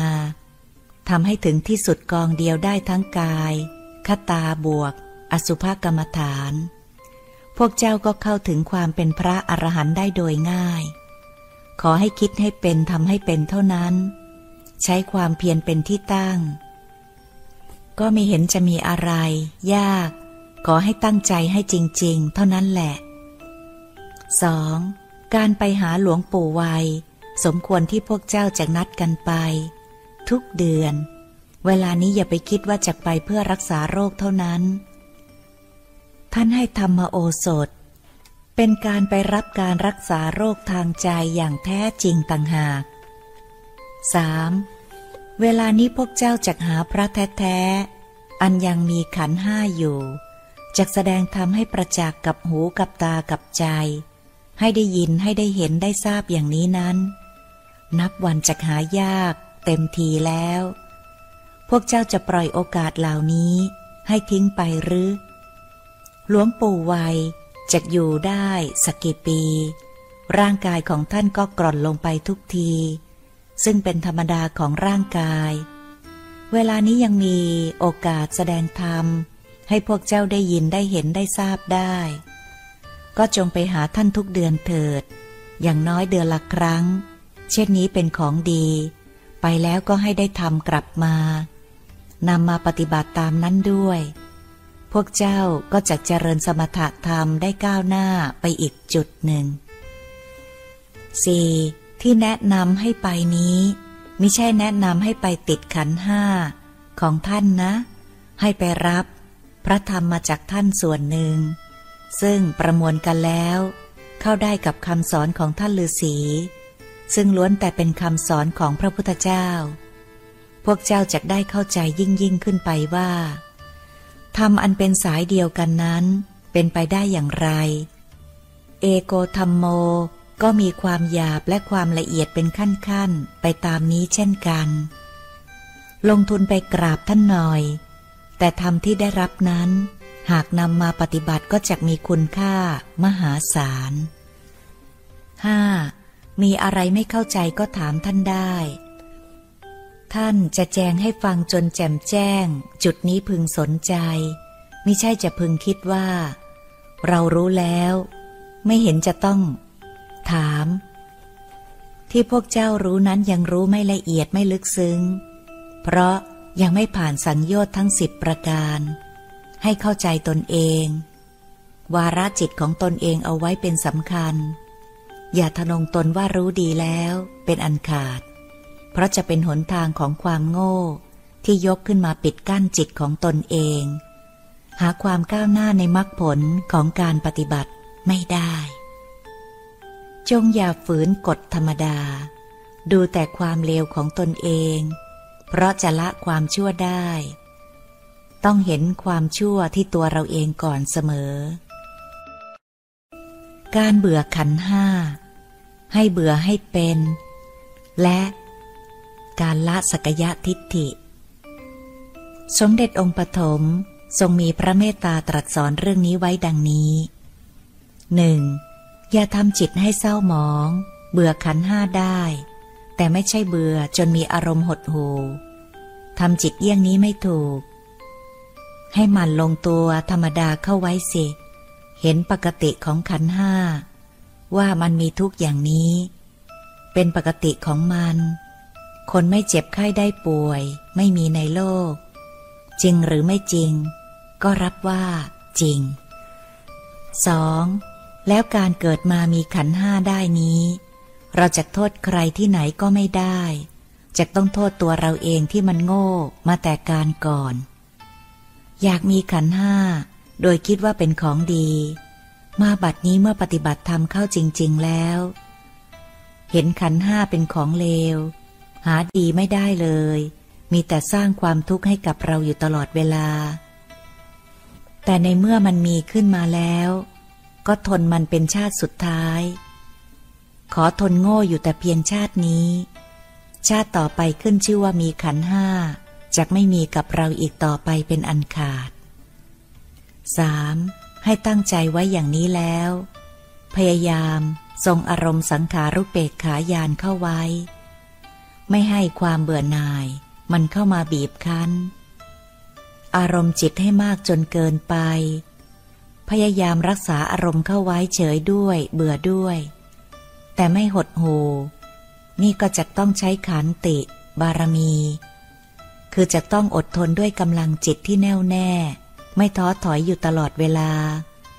ทนโง่มานานนับอสงไขยกับไม่ท้วน แค่ชาตินี้ เจ้าจักทนไม่ได้ก็ให้มันรู้ไป ให้ทบทวนบ่อยๆมีดจะคมก็ต้องมันรับ ปัญญาก็เช่นกัน ถ้าไม่หมั่นคิด ไม่หมั่นใช้ ไม่หมั่นรับ ไม่ช้า ขี้สนิมก็กินหมด 4. ให้จิตยอมรับความจริงเข้าไว้ว่า การเกิดมามีขันห้าแล้ว จะต้องพบกับความเจ็บความแก่ความตาย เป็นธรรมดา และจะต้องมีการกระทบกระทั่งกับอารมณ์ มีความพลัดพรากจากของรักของชอบใจ และมีความปรารถนาไม่สมหวังเป็นธรรมดา จะต้องฝึกซ้อมอารมณ์ของจิต อย่าให้ฝืนความเป็นจริงเหล่านี้เข้าไว้ เพราะไม่มีใครที่เกิดมาแล้วในโลกนี้จะหนีพ้นจากธรรมดานี้ได้ ที่พวกเจ้าทุกข์อยู่ เพราะจิตไม่ยอมรับความเป็นจริง ตามที่กล่าวมาแล้วนี้ทั้งหมดนั่นเอง 5. และการฝึกกฎของความเป็นจริงเหล่านี้ เกี่ยวเนื่องกับสักยะทิฏฐิทั้งหมด เพราะหลงยึดขันห้าว่า มีในเรา มีในเขา มีในวัตถุธาตุทรัพย์สินต่างๆ ยึดมั่นถือมั่นว่าเป็นของเรา เป็นของเขา นี่เพราะสักยะทิฏฐิตัวเดียวทำให้หลงหมดทุกอย่าง ไม่ยอมรับสภาพความเป็นจริง ความเจ็บเกิดขึ้น ไม่ยอมรับความเจ็บ คิดอยู่แต่ว่า เราจะต้องแข็งแรงอยู่วันยังค่ำคืนยังรุ่ง ความแก่เกิดขึ้นก็หาว่าเรายังไม่แก่ หลายคนพยายามหลอกตัวเอง หายาให้มันกินเพื่อประทังความแก่บ้าง แม้แต่ความตายก็ไม่อยากให้มันมาถึง ใครตายก็ช่าง แต่เราไม่เคยคิดว่าตัวเราจะตาย 6. การกระทบกระทั่งกับอารมณ์ปกติธรรมของชาวโลก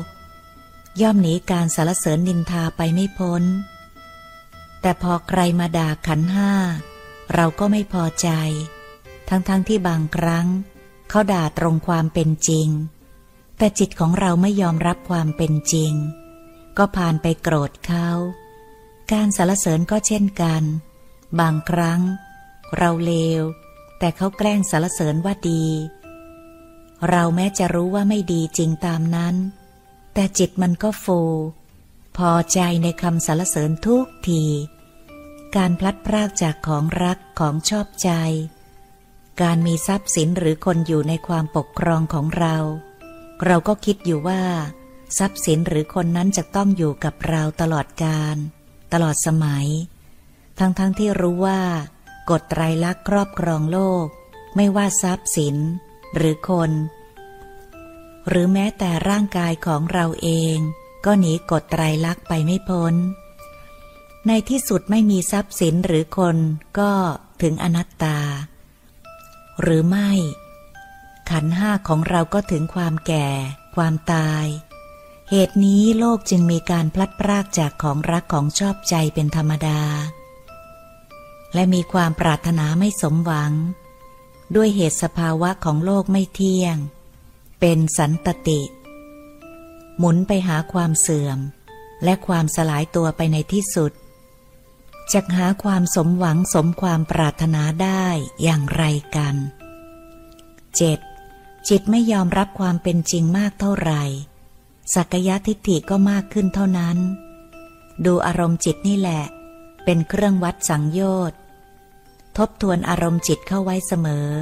ให้มันยอมรับกฎของความเป็นจริงให้ได้ เพราะจากฝืนอย่างไร ก็จากหนีสภาพอย่างนี้ไปไม่พ้นตราบใดที่ยังมีขันห้าอยู่ 8. ยอมรับความจริงมากเท่าไหร่สักยะทิฏฐิลดลงไปเท่านั้น ฝืนมากเท่าไหร่ ทุกข์ก็มากขึ้นเท่านั้น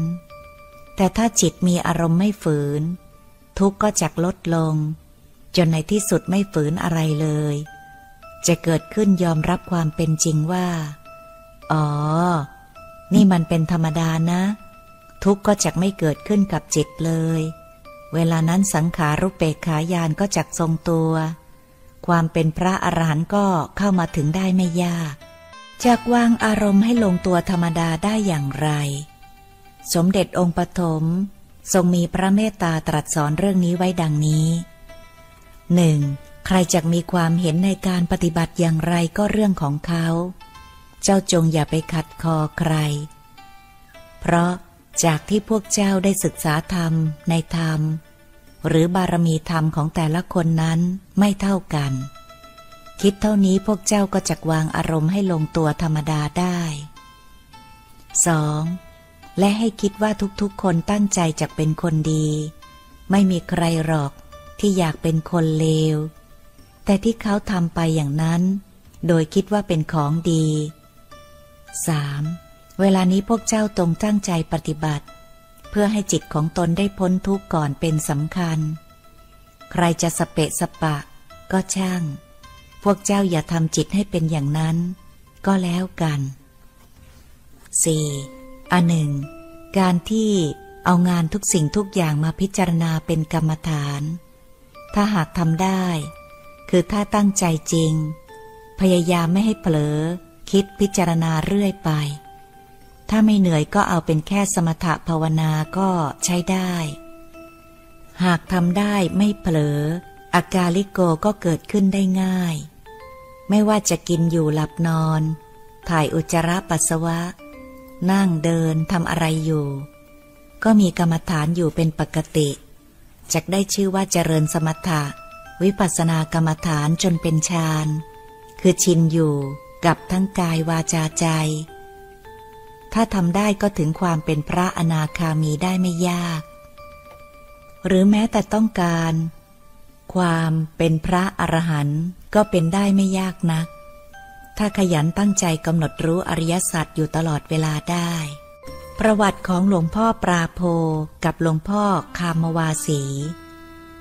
สมเด็จองค์ปฐมทรงมีพระเมตตาตรัสสอนเรื่องนี้ไว้ดังนี้หนึ่งสำหรับที่พวกเจ้าสงสัยว่า หลวงพ่อปราโพและหลวงพ่อคามวาสี คือพระพุทธเจ้าองค์ใดนั้นตถาคตจะบอกให้ แต่ความนี้ไม่ใช่ธรรมะสาธารณะ เอาแค่รู้ไว้เฉพาะพวกเจ้าสองคนเท่านั้นเป็นพอ 2. องค์สมเด็จพระพุทธวิปัสสีคือ หลวงพ่อปราโพ องค์สมเด็จพระพุทธโกนาคม คือหลวงพ่อคามวาสี 3. ที่ไม่ต้องการให้รู้เป็นสาธารณะ เพราะจะต้องการให้ชื่อของหลวงพ่อปราโพ และหลวงพ่อคามวาสี อยู่ติดปาก สาธารณชนสืบไปเบื้องหน้านั้นจะมีประโยชน์กว่า 4. อันหนึ่ง การระบุชื่อพระพุทธเจ้าโดยตรง หามีใครมาตำหนิพระพุทธรูปที่เจ้าปั้นแทนองค์ท่านนั้นจะมีโทษเท่ากับปรามาตพระรัตนตรัยเลยเชียวนะ เพราะถ้ากล่าวถึงชื่อท่านโดยตรง อย่างติดเตียนแค่ หลวงพ่อปราโพ และหลวงพ่อคามวาสี อย่างนี้มีโทษเหมือนกัน แต่น้อยกว่าเอ่ยถึงพระนามของพระพุทธเจ้ามาก ธรรมวิจัย ขอเขียนเป็นข้อๆเพื่อให้ผู้อ่านได้จำง่ายดังนี้หนึ่งที่พระองค์ทรงตรัสว่า ความนี้ไม่ใช่ธรรมสาธารณะนั้น ทรงตรัสไว้เมื่อวันอาทิตย์ที่ 9 ตุลาคม พุทธศักราช 2537 มาถึงปัจจุบัน ก็จะถึงต้นปีพุทธศักราช 2552 แล้ว ก็ประมาณ 15 ปีเต็ม ผู้รวบรวมพระธรรมของพระองค์ก็อายุ 81 ปีแล้วกำลังเดินเข้าหาความตายทุกๆ ลมหายใจเข้าออก เพราะความตายนั้นเกิดได้ทุกๆขณะจิต ผู้ใดที่ประมาทในความตายจึงเท่ากับประมาทในพระธรรมคำสอน ของพระองค์ทั้งหมด 84,000 พระธรรมขันธ์ 2. พระองค์ตรัสไว้ว่า นิพพานสมบัติจะไม่เกิดกับ จิตผู้มีความประมาทในความตาย หรือผู้ใดประมาทในความตาย ผู้นั้นจะไม่มีนิพพานสมบัตินั่นเอง 3. ในเมื่อผมรู้ตนเองอยู่เสมอว่า เราจะตายได้ทุกเวลา หากปล่อยความจริงที่พระองค์ตรัสไว้เกี่ยวกับความจริง ในเรื่องหลวงพ่อปราโพกับหลวงพ่อคามวาสี ก็จะหายไปด้วย จึงขออนุญาตพระพุทธองค์ พระพุทธองค์ก็ทรงอนุญาตให้เปิดเผยได้ 4. ในการปั้นรูปสมบัติของหลวงพ่อทั้งสององค์ ก็ทรงมาควบคุมให้ผู้ปั้นปั้นตามนั้น 5. คนส่วนใหญ่มักจะติดความสวยงาม จึงมักจะคิดติบางคนพูดติโดยตรง กรรมจากการตำหนิ กรรมของผู้อื่นนั้นมีโทษร้ายแรง กรรมจากการตำหนิกรรมของผู้อื่นนั้นมีโทษร้ายแรงมาก เพราะไปติพระพุทธเจ้าทั้งสองพระองค์ และหากบังเอิญผู้นั้นท่านเป็นพระอริยเจ้าด้วยแล้ว โทษมีสูงมากขั้นลงอเวจีมหานรกกันทีเดียว 6. ข้อเท็จจริงในโลกนี้มีใครบ้าง ที่ปั้นรูปสมมุติของพระองค์ได้เหมือนพระองค์บ้าง พระพุทธรูปแต่ละสมัย จากเชียงแสนสุขโขทยัยอยุธยา จนถึงปัจจุบันเหมือนกันไหมความจริงเขาปั้นตามอุปทานของช่างปั้นเท่านั้นเอง ที่เห็นชัด คือช่างชาวพมา่า ปั้นพระพุทธรูปคล้ายๆ กันหมด ดูทีเดียว ก็รู้ว่าช่างพม่าปั้น มีใครคิดอย่างนี้กันบ้างหรือเปล่า 7. พระพุทธองค์ทรงตรัสว่า รูปปั้นรูปถ่าย ภาพเขียนต่างๆมิใช่ตถาคต ขันห้าหรือร่างกาย ก็มิใช่ตถาคต หรือมิใช่พระพุทธเจ้า ระพุทธเจ้าคือพระธรรม หรือจิตผู้ทรงธรรม กรุณาอ่านเอกสารที่แจกให้เป็นธรรมทานประกอบ ก็จะเข้าใจได้ดี ในเล่มที่สี่หน้าที่ 141ถึง144 8. บนพระเศียรทั้งสองพระองค์ มีพระบรมสารีริกธาตุบรรจุอยู่ การกราบไหว้จึงได้บุญสูง หากผู้กราบทราบว่า ตนได้กราบพระบรมสารีริกธาตุไม่ต้องเอาร่างกายไปกราบพระบรมสารีริกธาตุถึงจังหวัดเชียงราย ที่จังหวัดลำพูนจังหวัดนครพนม เป็นต้น 9. หลวงพ่อปราโพเป็นพระที่ให้ลาบมาก ประเดี๋ยวจะหาว่าหมอไม่บอก อุบเอาไว้คนเดียว หลวงพ่อคามวาสี เป็นพระที่ออกโปรดชาวบ้าน ใครมีปัญหาเดือดร้อน เกี่ยวกับทางบ้าน ก็ให้มาอธิษฐานให้ท่านช่วยสงเคราะห์ได้ 10. พระพุทธเจ้าทุกๆพระองค์ ท่านมีพุทธานุภาพเหมือนกันหมด และที่ใดที่พระพุทธเจ้าเสด็จที่นั่นย่อมเป็นอุดมมงคล หลวงพ่อคามวาสี คือพระที่เสด็จไปโปรดชาวบ้าน หลวงพ่อ ปราโพ ก็ให้ลาบแก่ชาวบ้าน การโปรดนั้น จะให้โปรดเป็นโลกียทรัพย์ก็ได้ เป็นโลกุตรทรัพย์ก็ได้ สุดแต่ผู้อธิษฐานจะต้องการทรัพย์ชนิดใด 11. ผมขอบอกความจริงแก่กลุ่มผู้ปฏิบัติธรรมร่วมกันมา 16 ปี บางคนมาทีหลังก็ยังไม่ถึง 16 ปี แต่ก็จัดว่าอยู่ในกลุ่มเดียวกันว่า เงินบริจาคของพวกท่านในสิบปีแรก ผมนำไปเป็นวิหารทานที่วัดท่าสูงวัดเดียวเท่านั้น วัดอื่นไม่เคยทำเพราะทุกคนได้ดีจากหลวงพ่อฤาษีวัดท่าสูงทั้งสิ้น วัตถุทานที่ให้บุญสูงสุดก็คือวิหารทาน ถวายสังฆทานร้อยครั้ง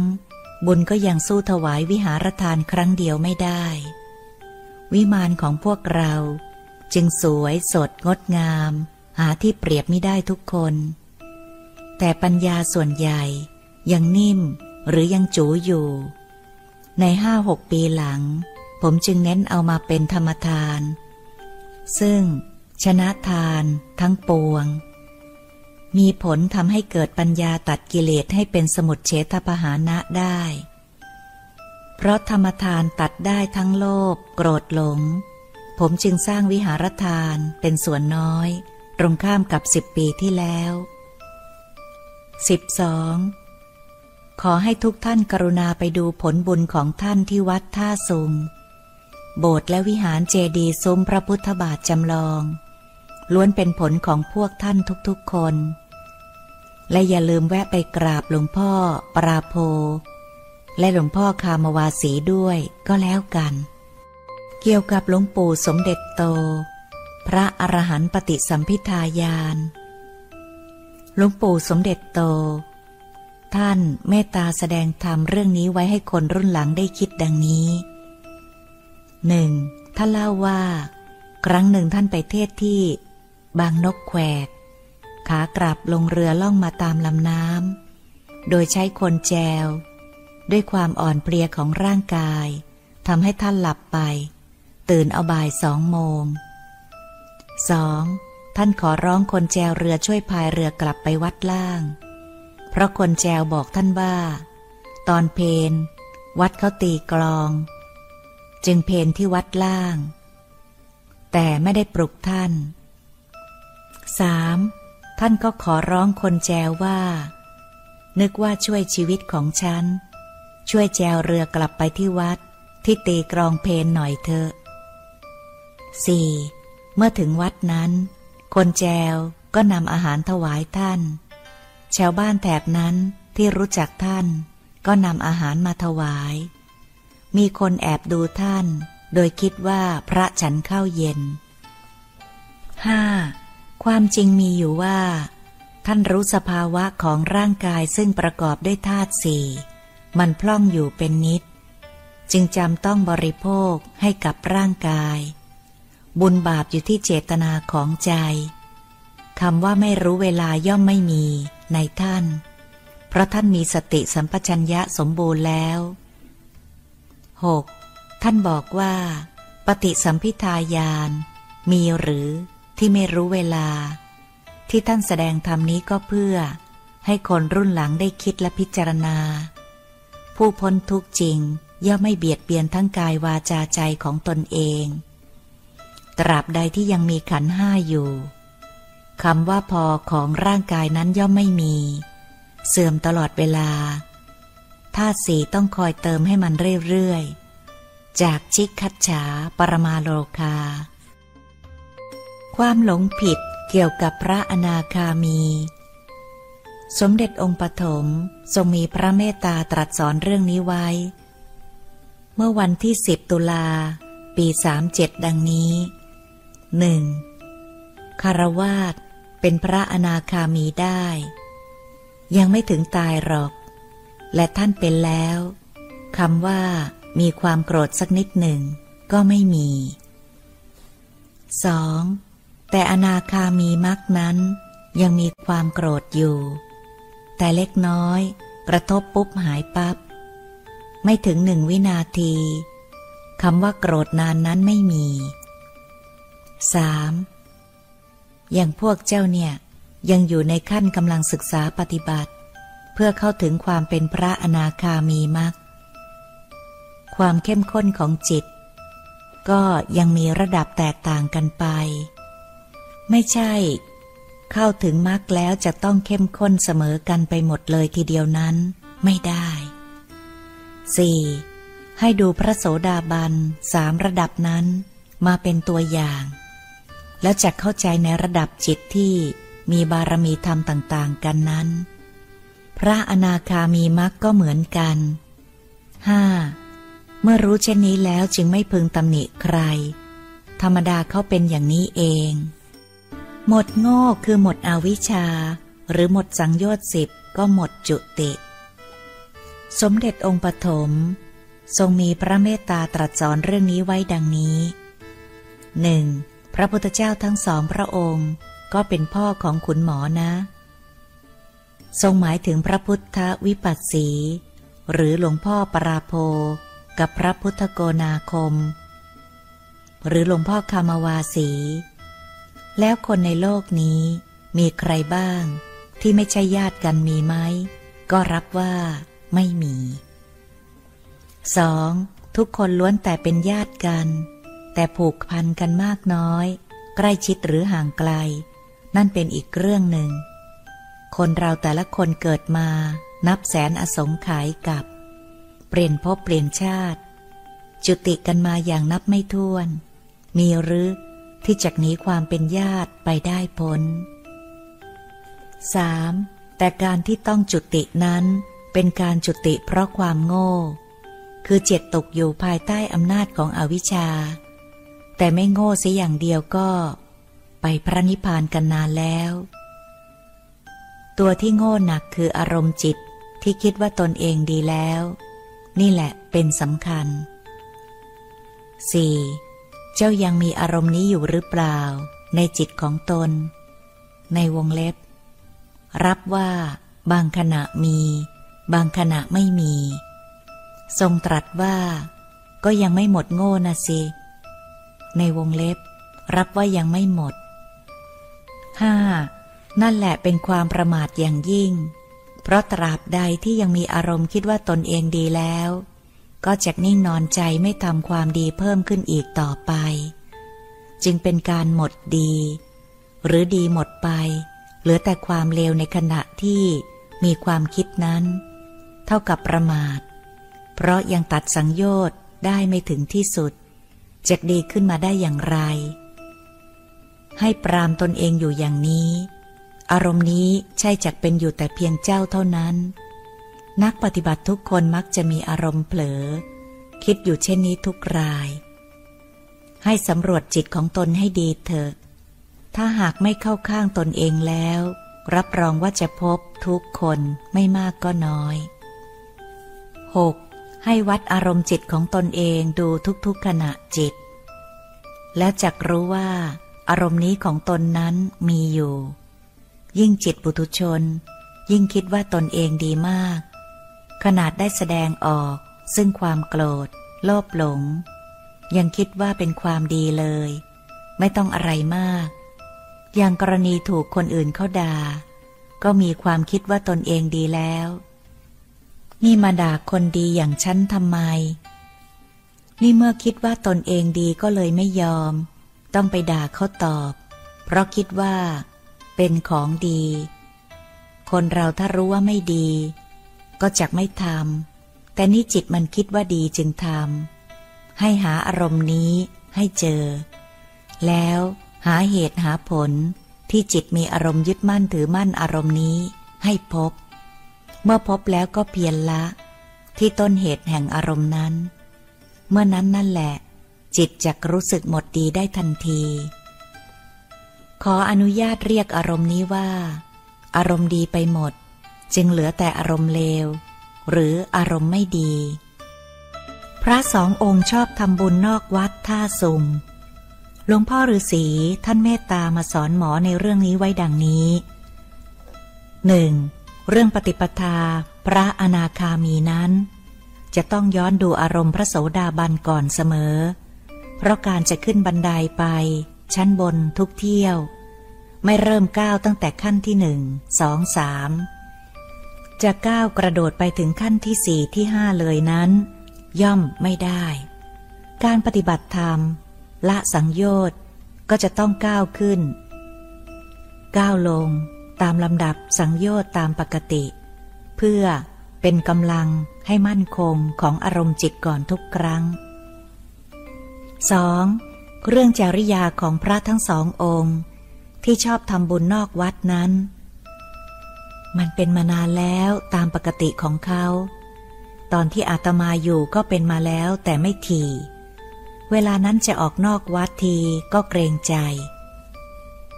ต้องมาขออนุญาตอาตมาก่อน เวลานี้สะดวกก็เลยทีหน่อย นี่มันเป็นของธรรมดาช่างเขาเถอะ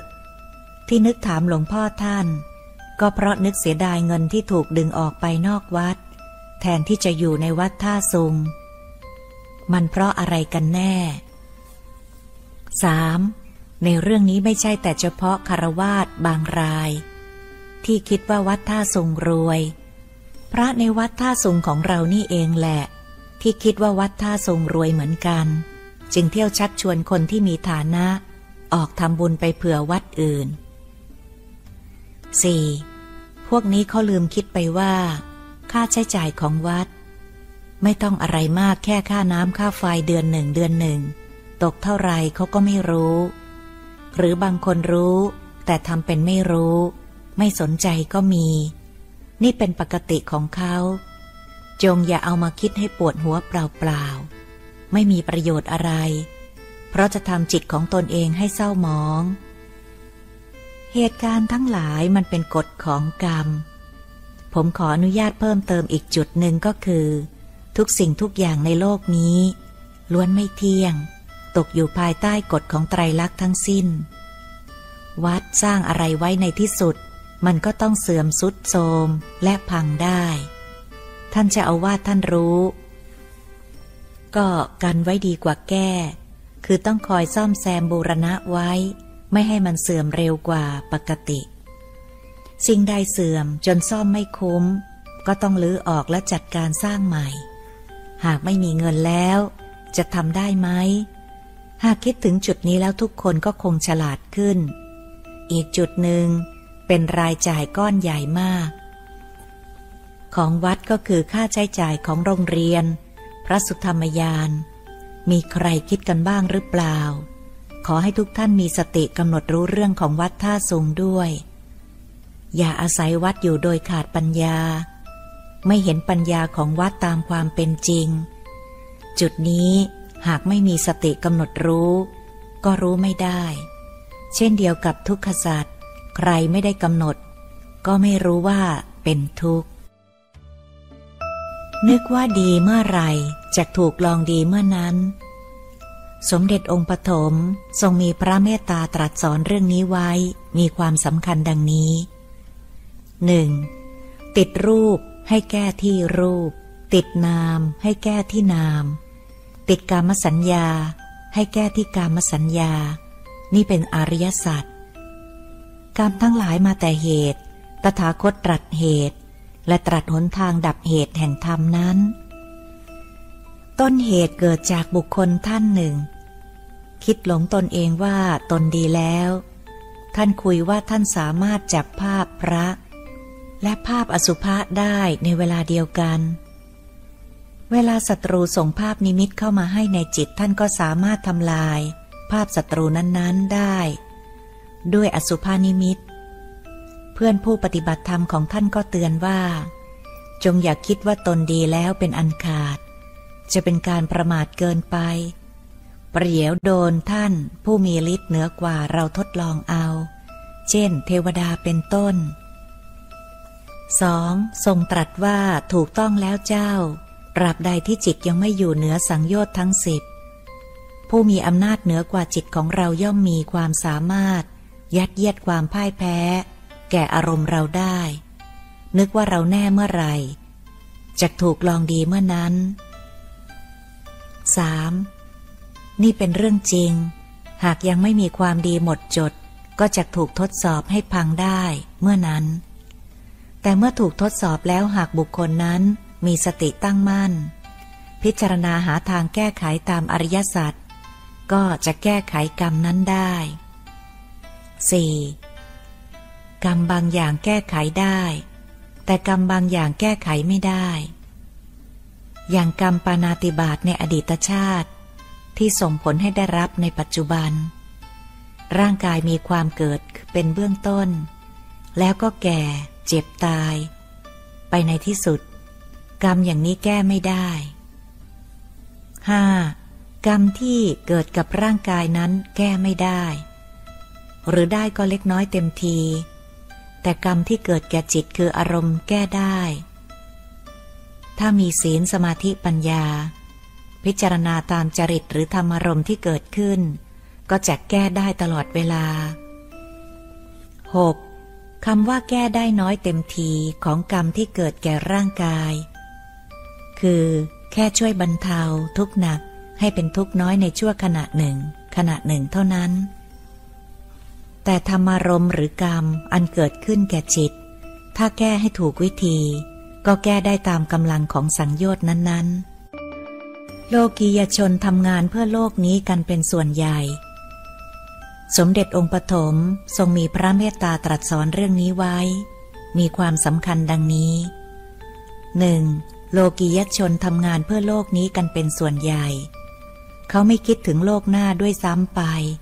ประมาททั้งเวลา ประมาทแต่เข้ามาวัดใจกัน คือคิดว่าเป็นของเรา อยู่สุขสบาย มีกินมีใช้ในชาติปัจจุบันเท่านั้นเป็นพอ ใครจะว่าอย่างไรก็ช่าง เขาตักตวงเอาไว้ก่อนก็แล้วกัน ที่ไหนได้เงินดี เขาย่อมไปที่นั้นก่อน นั่นเป็นธรรมดา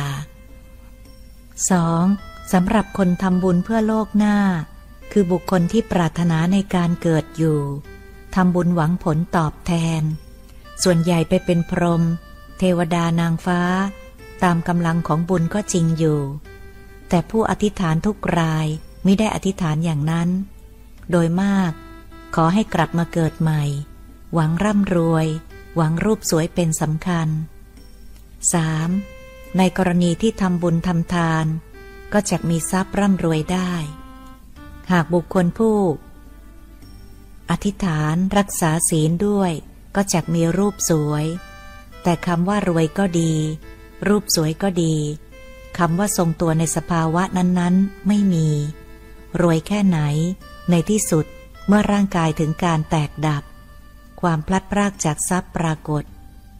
สวยแค่ไหน ความเสื่อมความตายก็ปรากฏแก่รูป ทุกสิ่งเหล่านี้ล้วนไม่เที่ยง 4. โลกุตรธรรมเท่านั้นที่เที่ยง แต่คนที่รักษาศีล จนศีลรักษาคนนั้นมีน้อย นี่ระดับหนึ่ง อีกระดับหนึ่งคนรักษาสมาธิมีมาก แต่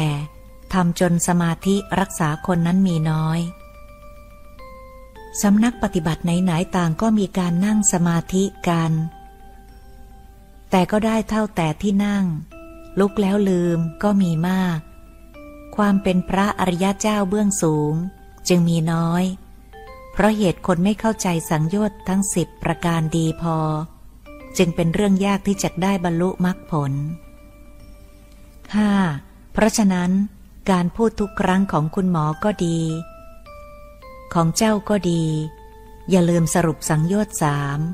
เพื่อเป็นประโยชน์แก่คนฟังได้นำไปปฏิบัติ เพื่อ เข้าถึงความเป็นพระอริยเจ้า เอาไว้ด้วย จุดนี้สำคัญมาก อย่าลืมธรรมของตถาคตเป็นปัจจตัง ใครปฏิบัติถึงแล้วย่อมรู้ได้ด้วยตนเอง เฉพาะตนของใครของมัน กรรมใครกรรมมันธรรมของใครก็ของผู้นั้นทำแทนกันไม่ได้ 2. เมื่อเข้าใจธรรมในข้อแรกแล้ว ก็จะเข้าใจคำสอนที่ว่า ธรรมของตถาคต ผู้บดายปฏิบัติจนเกิดความเข้าใจ หรือรู้ได้ด้วยตนเองเพียงครั้งเดียว ดีกว่าผู้อื่นมาบอกให้รู้ร้อยครั้ง พันครั้ง 3. ธรรมของตถาคตไม่มีอะไรขัดแย้งกัน ผู้ที่ยังปฏิบัติไม่ถึงจึงต้องมีการขัดแย้งกันเป็นธรรมดา เพราะรู้เห็นไม่เหมือนกันตามบารมีธรรมของแต่ละคน ให้จับหลักข้อนี้ไว้ ก็จะเข้าถึงตัวธรรมดาได้ไม่ยาก 4. ใครยังไม่เข้าใจจุดนี้ ก็ย่อมยังมีอารมณ์สอง ในวงเล็บ พอใจกับไม่พอใจ ยังมีการตำหนิกรรมของผู้อื่น ยังยึดผิดถูกดีเลว อยู่เป็นธรรมดา เพราะสังโยชน์ข้อ4 ถึง5ยังไม่ขาด เป็นการเห็นต่างมุม ต่างทิฏฐิต่างความเห็น เป็นสงครามทางความคิด 5. ธรรมของตถาคตต้องจำให้ได้เป็นประการแรก แล้วนำไปติดตามให้เกิดผลเป็นขั้นที่สอง โดยนำไปใคร่ครวญให้เกิดปัญญา ในวงเล็บ ธรรมวิจยะธรรมนั้นๆ จะเดินไปในทางเดียวกันหมด จนที่สุดรวมเป็นหนึ่ง เป็นเอโกธรรมโม 6. ทำทุกข้อทุกขั้นตอนของพระองค์จะเกิดขึ้นได้จากความเพียรชอบเท่านั้นมิใช่เพียงขออธิษฐาน อ้อนวอนแต่ไม่ยอมปฏิบัติ พระองค์จะสงเคราะห์เราได้ เราจะต้องช่วยจิตของเราให้สงบปราศจากนิวรณ์ก่อน โดยเจริญอนาปานสติ ควบคำภาวนา ยิ่งจับกสินภาพพระหรือภาพพระไม่ยอมปฏิบัติ พระองค์จะสงเคราะห์หรือ จิตทิ้งพระซึ่งยังเอาดีกันไม่ได้ 7. ส่วนใหญ่ประมาทและขาดความเพียรชอบ พอทำได้หรือพอสัมผัสทำได้ แต่ยังไม่ชำนาญ ก็วางทำนั้นไปสนใจทำอื่นๆต่อไป จะต้องเพียรปฏิบัติต่อไปให้เกิดความชำนาญจนจิตชิน กลายเป็นฌาน ชินในอารมณ์นั้นๆ แบบเพียรรักษาศีล จนศีลรักษาเราไม่ให้ผิดศีลอีก ศีลานุสติ เพียรทำงานโดยไม่หวังผลตอบแทนใด ๆ ทั้งสิ้น นอกจากเพื่อพระนิพพานจุดเดียว เป็นจาคานุสติ เพียรระวังจิตอย่าให้มันคิดชั่ว เพราะกลัวผลของกรรมชั่วจะเกิดกับจิตตน เป็นเทวตานุสติ และยากที่สุดคือเพียรรักษาพรหมวิหารสี่จนกระทั่งพ้นภัยจากอารมณ์จิตของเราทำร้ายจิตของเรา ให้ทรงตัว ใครทำได้ก็พ้นภัยตนเอง ต้องทำให้ชินจนเป็นฌาน 8. ทรงตรัสว่าการกำหนดรู้วาระจิตในทุกๆขณะจิตนั้นแหละ คือจิตตานุสติปัฏฐาน ซึ่งตามปกติถ้าจิตยังไม่ถึงจะฟังสักเท่าไรกี่ครั้งกี่หน ก็ไม่รู้ได้อยู่ดี จนกว่าถึงแล้วจึงรู้เอง นี่คือการศึกษาปฏิบัติในหลักสูตรของพระพุทธศาสนา ซึ่งฟังแต่ปริยัติจะเข้าใจไม่ได้ จนกว่าจะปฏิบัติแล้วจึงจะเข้าใจ เพราะทำเป็นปัจจตัง ถึงแล้วรู้เอง 9. และการสอนให้ปฏิบัติมาตามนี้ ก็เป็นอยู่ในหลักสูตรของพระพุทธศาสนา การสอนให้เข้าถึงธรรมปัจจุบันอย่างนี้ เขาเรียกว่าสอนโดยพิสดารสอนแล้วปฏิบัติมาให้ตรงแนวคำสอนเดิมอยู่ดี แตกต่างกันไปตามสับแสงคำอธิบายเท่านั้น ซึ่งถ้าใช้ภาษาในอดีตคือต้นพุทธกาลพวกเจ้าก็จะเข้าใจยาก หรือยากที่จะเข้าใจ ในวงเล็บ จัดเป็นพระเมตตาของพระองค์อย่างหาประมาณมิได้ 10. นักปฏิบัติกรรมฐาน ถ้าไม่รู้จักจุดนี้จะปฏิบัติให้เข้าถึงอริยมรรคอริยผลเบื้องสูงได้ยาก แต่เมื่อรู้แล้วยังจะต้องปฏิบัติให้คล่องแคล่วชำนาญยิ่งยิ่งขึ้นด้วย จึงจะมีมรรคผลเกิดขึ้นได้ ทุกอยู่ที่การเกาะร่างกายเป็นประการสำคัญ สมเด็จองค์ปฐมทรงมีพระเมตตาตรัสสอนเรื่องนี้ไว้ดังนี้หนึ่งเจ้าจักเห็นได้ว่า ทุกชีวิตที่อยู่ในโลกนี้เต็มไปด้วยความทุกข์ ไม่ว่าเราหรือเขาหรือใครๆ ต่างก็อยู่กันด้วยความทุกข์ แม้ในสภาพต่างกัน สภาวะต่างกัน แต่ก็รวมความว่าเป็นทุกข์เหมือนกันหมด 2. คนจักตายไม่อยากให้ตายก็ทุกข์ คนไม่มีที่ทำกินก็ทุกข์ ถ้าปรารถนาไม่สมหวังก็ทุกข์ ทุกคนยังมีสภาวะร่างกายอยู่ ทุกๆลมหายใจเข้าออก มันอยู่กับความทุกข์ และความทุกข์ที่เกิดขึ้นทั้งหมด มันสืบเนื่องมาจากการมีร่างกายทั้งสิ้น 3. คนถ้าไม่มีร่างกายจะตายได้ไหม ตอบว่าไม่ได้ 4. ยกเว้นพรมเทวดานางฟ้าที่เป็นกายทิพย์ท่านยังมีการจุติ แต่กายนั้นก็ยังมีการถูกยึดมั่นว่ามีในตน เป็นของตน จึงยังจัดว่า ยังไม่หมดสักยะทิฏฐิอยู่ ทุกจึงมี ที่การเกาะร่างกาย เป็นประการสำคัญ 5. ไม่มีร่างกาย ก็ไม่จำเป็นต้องทำมาหากิน จึงเท่ากับมีร่างกายทำให้เกิดทุกข์ขึ้นทุกอย่าง ต้องกินต้องอยู่ต้องทำงาน มีความปรารถนาไม่สมหวัง มีความกระทบกระทั่งใจ มีแก่มีเจ็บมีตายอยู่อย่างนี้ แล้วพวกเจ้ายังจะหลงความมีร่างกายอยู่อีกหรือ หรือยังคิดว่าการมีร่างกายเป็นของดี ตอบว่าไม่ดี 6. แล้วยังหลงอยู่อีกหรือ ในวงเล็บ ยอมรับว่ายังหลงอยู่ ใช่จะต้องตอบว่ายังหลง เพราะขึ้นชื่อว่าสังโยชน์สิบประการ ยังตัดไม่หมด จะปรารบว่าตัดความหลงได้หมด ย่อมเป็นไปไม่ได้ 7. อย่าหลงลืมตัวเป็นอันขาด คิดอะไรพูดอะไรทำอะไรให้มีสติกำหนดรู้อยู่ทุกๆขณะจิต พยายามเข้าไว้ อย่าทิ้งอารมณ์ให้ว่างจากคำภาวนา และพิจารณาเป็นอันขาด ถ้าหากอยากได้ดี ก็จงทำให้ได้เป็นปกติ เมตตาคุ้มครองโลก เท่ากับเมตตาอัปมาโน เท่ากับธรรมโมอัปมาโน สมเด็จองค์ปฐมทรงมีพระเมตตาตรัสสอนเรื่องนี้ไว้ ดังนี้ เพื่อนผู้ร่วมปฏิบัติธรรมกับผม ท่านธรรมวิจัยว่า อภัยทานตัวจริง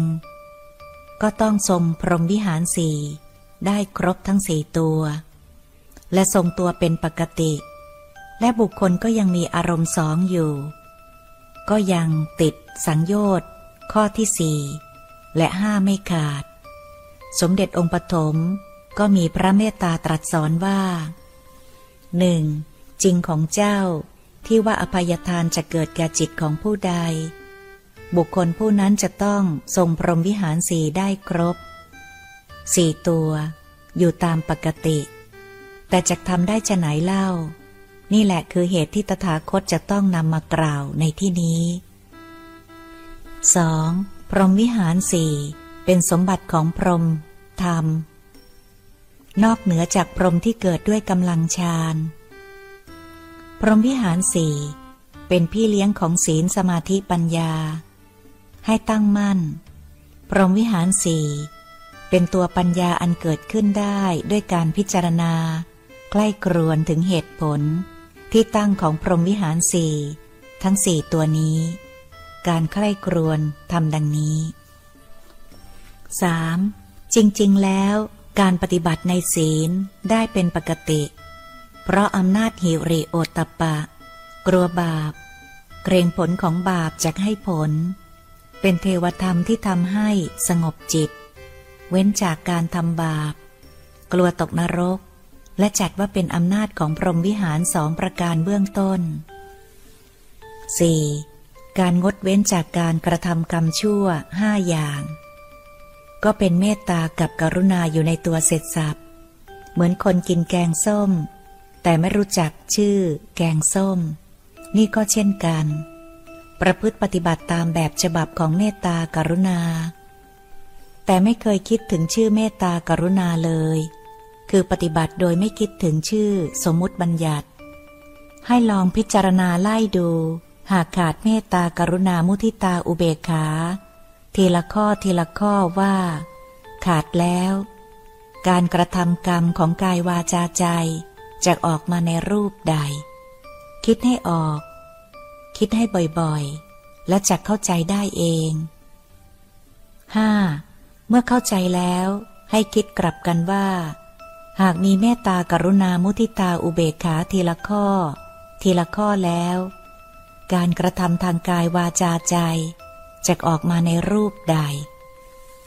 6. ขั้นต่อไป ขอให้พิจารณาคิด เทียบไปกับอารมณ์กระทบของอายตนะภายนอกและภายใน เริ่มจากพบตาหูจมูกลิ้นกาย และทำอารมตามลำดับ ทีละข้อทีละข้อ โดยตั้งคำถามกับจิตว่า ตาเห็นรูป รูปดีหรือรูปไม่ดี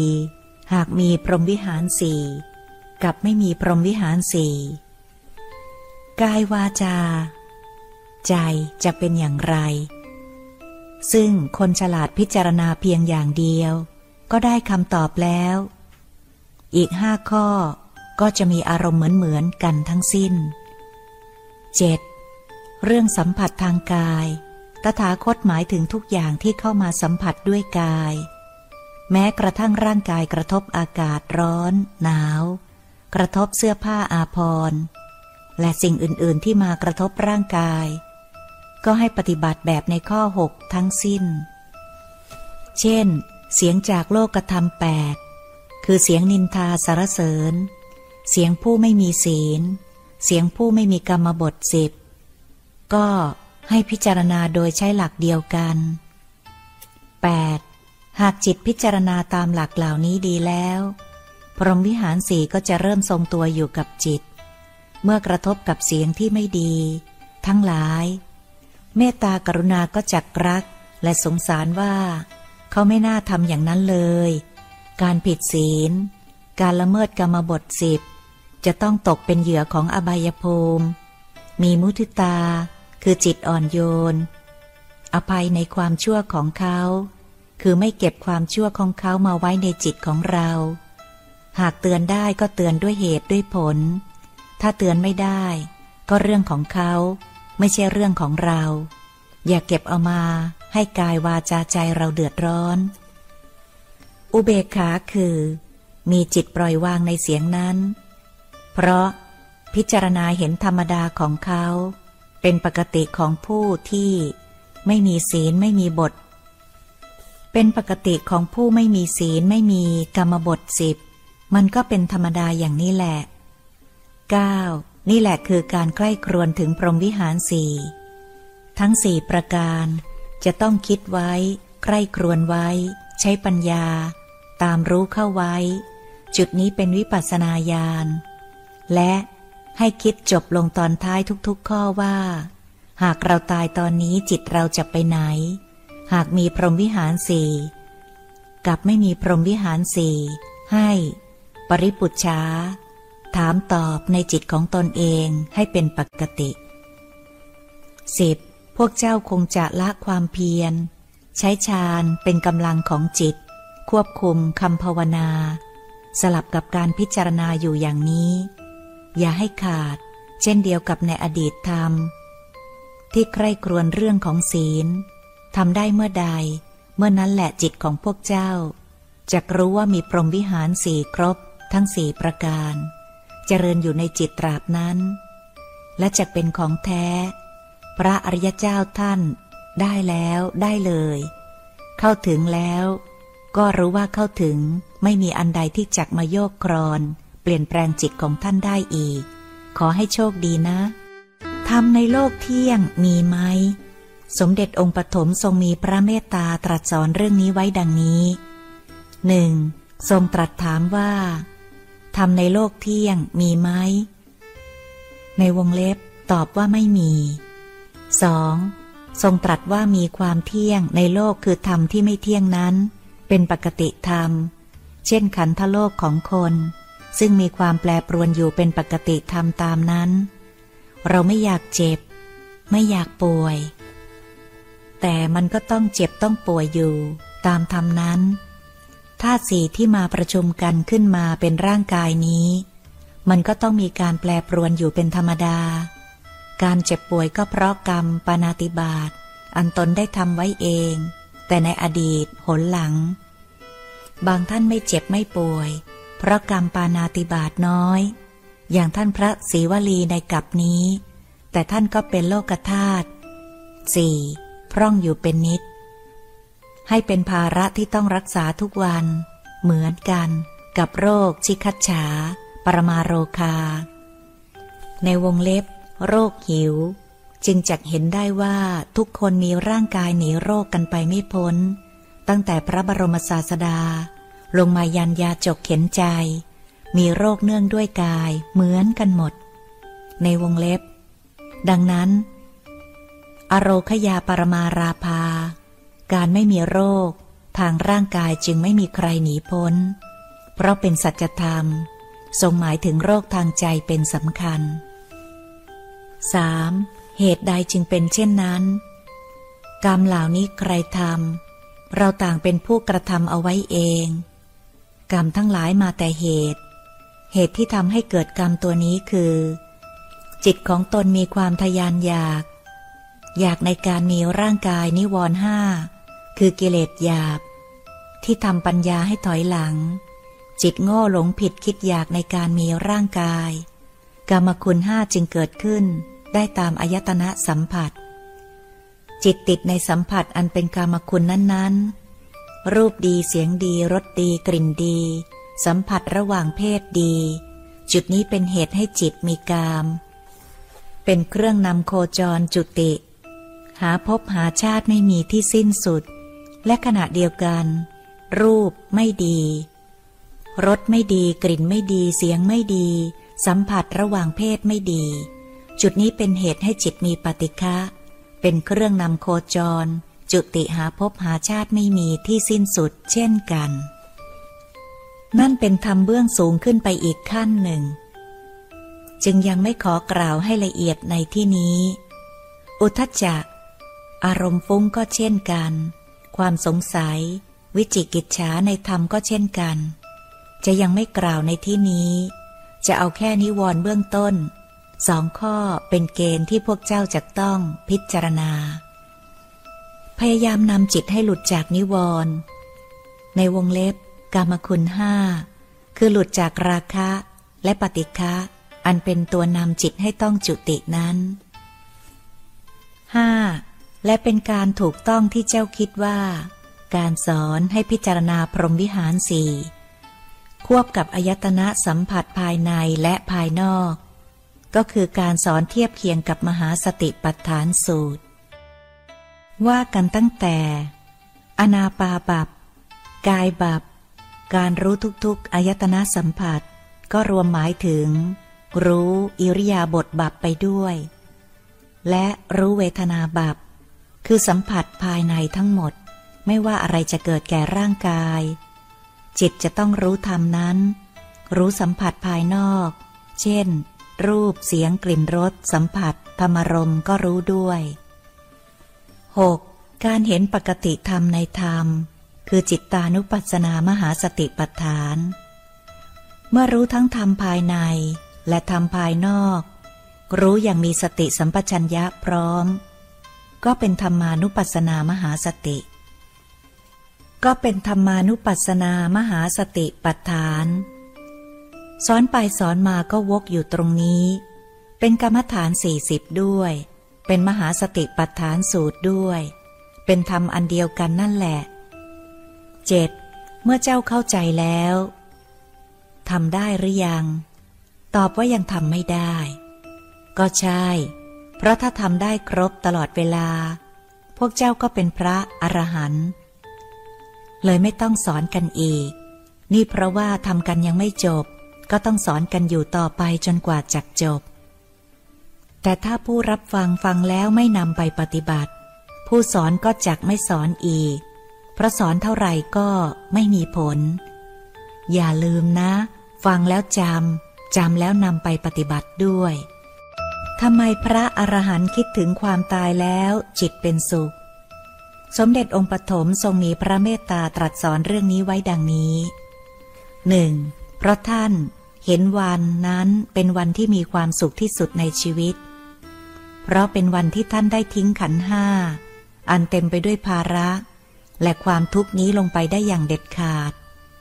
ท่านมีความสุขที่สุดในชีวิต เมื่อจิตท่านได้เข้าถึงซึ่งพระนิพพานอย่างแท้จริง จุดนี้นี่แหละ พระอรหันต์ท่านจึงไม่กลัวตาย 2. คนธรรมดาเห็นความตายแล้วลนลาน แต่พระอรหันต์ท่านเห็นความตายแล้วจิตเป็นสุขคำว่าดิ้นรนของจิตนั้นไม่มี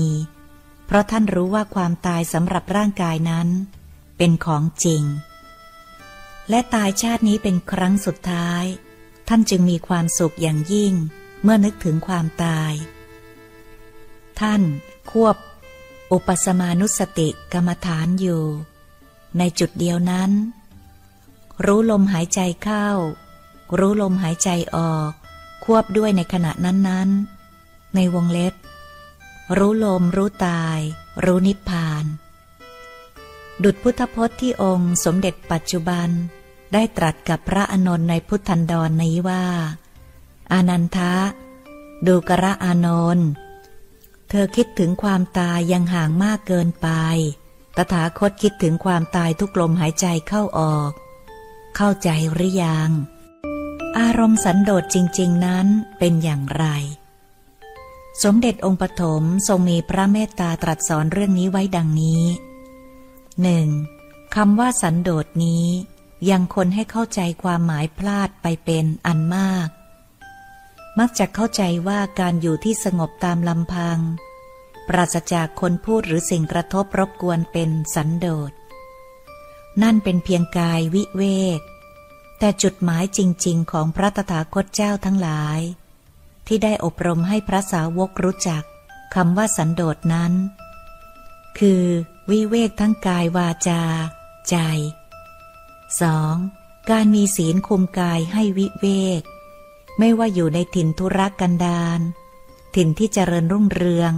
ด้วยบ้านและผู้คนร้านค้า อาคารใหญ่โต ถิ่นที่รับตาคนเช่นป่าเขาลำนาวไพรในถ้ำในคูหา กายของพระสาวกจากสงบ ไม่มีการล่วงละเมิดศีล ไม่ทำร้ายตนเอง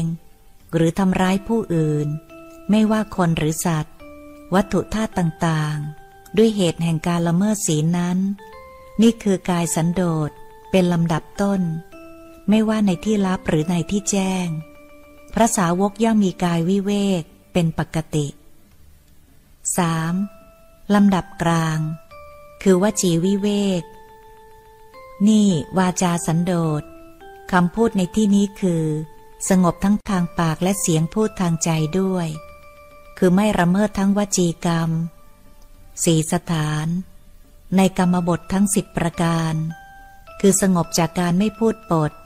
ไม่พูดคำหยาบ ไม่พูดส่อเสียดนินทา ไม่พูดเพ้อเจ้อทั้งในที่ลับ และที่แจ้ง ไม่ว่าจะอยู่คนเดียว หรืออยู่ในที่สาธารณชน ในหมู่สัตว์ที่ไม่มีคน และสาวกที่รักสันโดษจากสงบปากคำอันเป็นวจีวิเวกอยู่ตลอดเวลา ไม่ว่าจะเป็นในยามหลับหรือยามตื่น วจีกรรมจะไม่ทำร้ายตนเองและผู้อื่น คน สัตว์ วัตถุธาตุต่างๆ เป็นอันขาด 4. สงบอันดับสูงสุดคือ จิตตสันโดษ อารมณ์วิเวกโดยแท้ ไม่ต่อกรรมกับอารมณ์เลวร้ายที่เข้ามากระทบทั้งปวง เห็นธรรมดาในธรรมดาจจนจิตชินในธรรมดานั้น ๆ อยู่เป็นปกติ จิตสันโดษแม้ไปอยู่ในหมู่คนมาก ก็เห็นธรรมดาในหมู่คนมากนั้น คนไม่มีศีลก็เป็นคนที่ไม่มีศีลอยู่ตามเดิม คนไม่มีธรรมก็ไม่มี การประพฤติธรรมอยู่ตามปกติ เห็นหมดตลอดในธรรมทั้งสามประการ คืออกุศล กุศลอภยากฤิเห็นปกติธรรม จิตก็สงบ ไม่มีอารมณ์ดิ้นรน หรือฝืนกฎของ ธรรมดา นี่แหละคือจิตสันโดษสงบได้จริง จะต้องถึงพร้อมด้วยศีล สมาธิ ปัญญา ธรรมวิจยะเรื่องสันโดษ หนึ่งการสนทนาธรรม คุยคุยกันแล้วหากไม่พึงจดบันทึกไว้ ก็ลืมได้ บางคนไม่กี่นาทีก็ลืมได้ ลืมดี ถ้าถามตนเองว่า ที่คุยคุยกันมานั้นมีอะไรบ้าง เมื่อกลับมาถึงบ้านจำได้หรือเปล่า ก็ยังจำได้ ก็ไม่ใช่ความจำเสื่อม หากจำไม่ได้แสดงว่าโรคความจำเสื่อมเริ่มเกิดขึ้นแล้ว โรคความจำเสื่อมไม่จำเป็นจะต้องมีอาการปวดหัวด้วย เสมอไป และการปวดหัวก็มิใช่จะต้องเป็นโรคประสาทเสมอไป สาเหตุจากโรคหวัดโพรงจมูกอักเสบเครียด ก็ปวดหัวได้ ความดันเลือดสูง หรือเปลี่ยนแปลงกระทันหันก็เป็นได้เป็นต้น 3. บางคนที่มีรูปฌานในตน ชอบสมอารมณ์ อากินจัญญายตนะฌานคือเห็นโลกทั้งโลกไม่มีอะไรเหลือ จิตปล่อยวางหมด มีปัญหาอะไรเข้ามากระทบ ก็ปล่อยวางหมด ไม่ใช่อริยสัจคือกรรมทั้งหลายมาแต่เหตุ คือหนีปัญหาไม่คิดสู้ปัญหา ซึ่งไม่ใช่วิธีปฏิบัติธรรมที่ถูกต้องทางพระพุทธศาสนา คือมีเรื่องอะไรเข้ามาก็วางเฉย ช่างมัน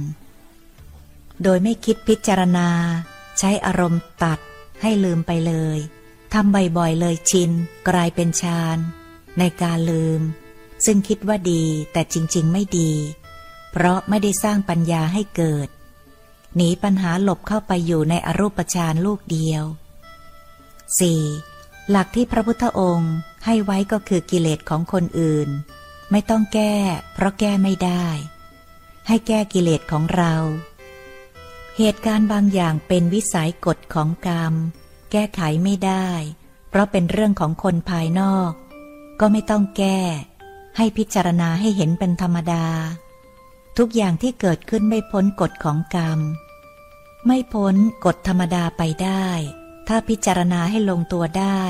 จิตก็จะเป็นสุขมาก มิใช่คิดแล้วฝืนธรรมดา จิตยังสงบไม่ลง ก็ยังไม่ใช่สันโดษอย่างแท้จริง 5. พระองค์ให้ดูตัวอย่างพระสันโดษที่ท่านแสดงธรรมนี้ได้อย่างชัดเจน ก็คือหลวงปู่บุตรดาถาวาโร ท่านแสดงธรรมสันโดษไปทั่วทุกๆสถานที่ ทุกๆบุคคลและทุกๆเหตุการณ์ ท่านมีความพอดีหมด ทั้งกายวจี จิตวิเวก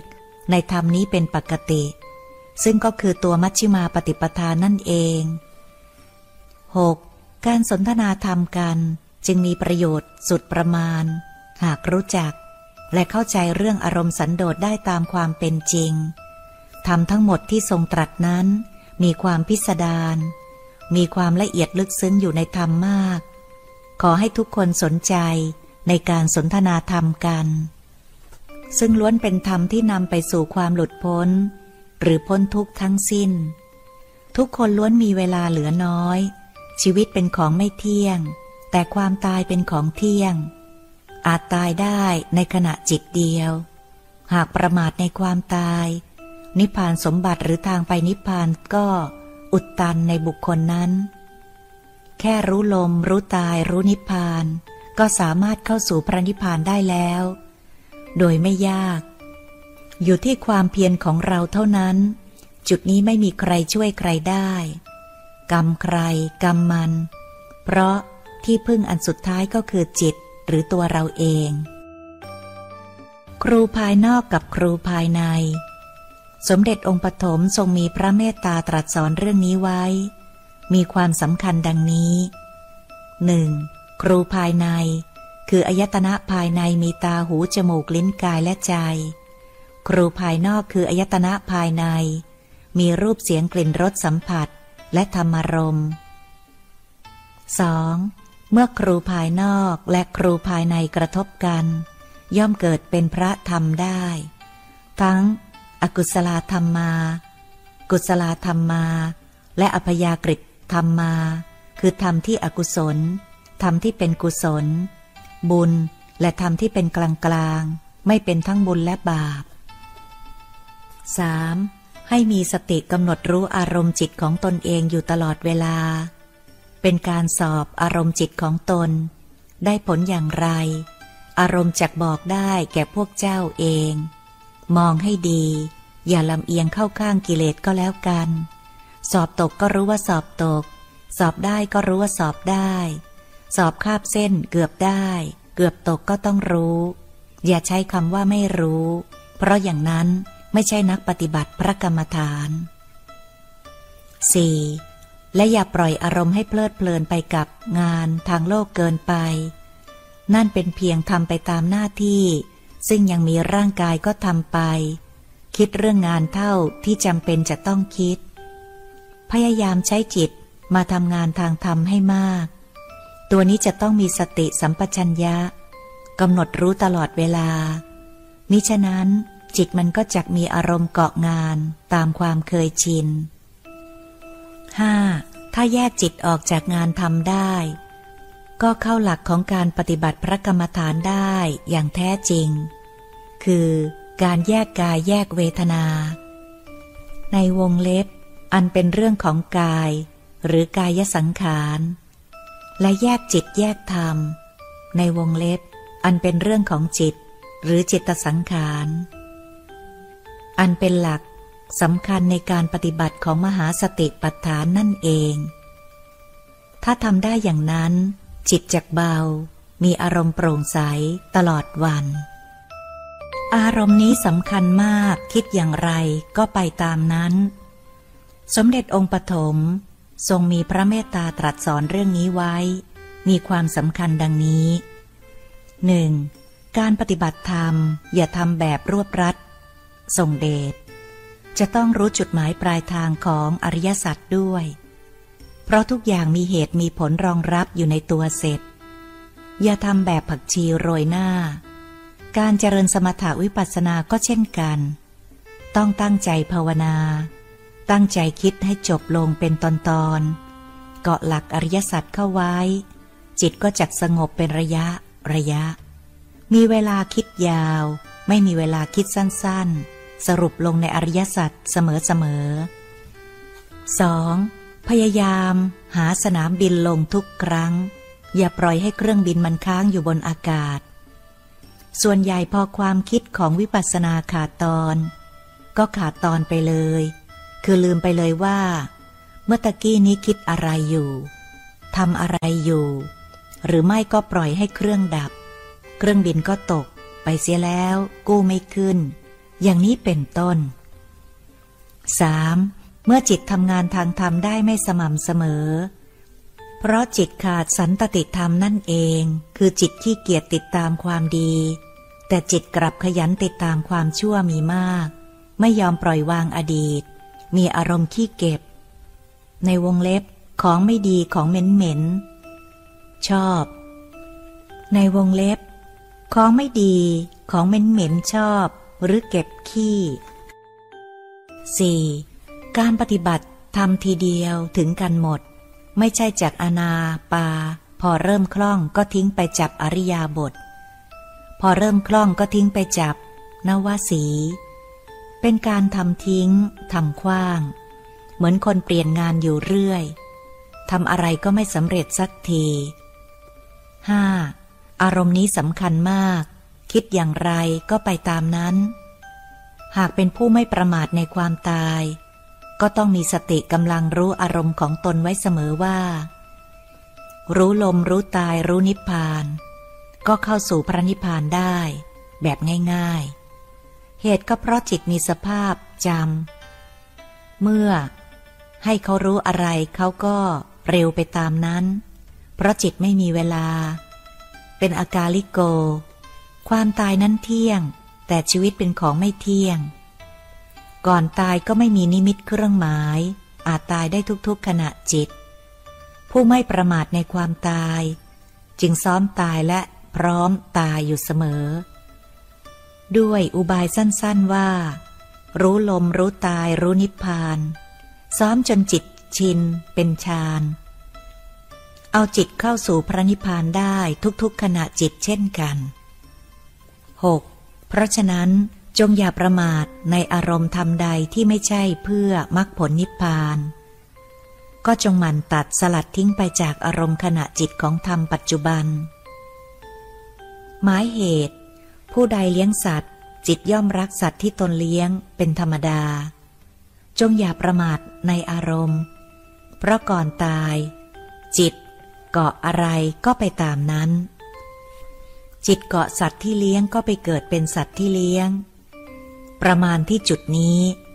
ต้องปิดนรกหรืออบายภูมิสี่ให้ได้ก่อน เพราะอะไรถึงป่วย สมเด็จองค์ปฐมทรงมีพระเมตตาตรัสสอนเรื่องนี้ไว้ดังนี้หนึ่งทรงตรัสถามว่า เพราะอะไรถึงป่วย ในวงเล็บ ตอบว่าเพราะธาตุสี่ที่เข้ามาประชุมกันเป็นร่างกายไม่เที่ยง จึงป่วย 2. ถูกเหมือนกันแต่ถูกไม่หมดจด ตัวที่ทำให้ป่วยจริง ๆ คือกฎของกรรม ที่ละเมิดศีล และกรรมบทสิบประการต่างหากละ่ะ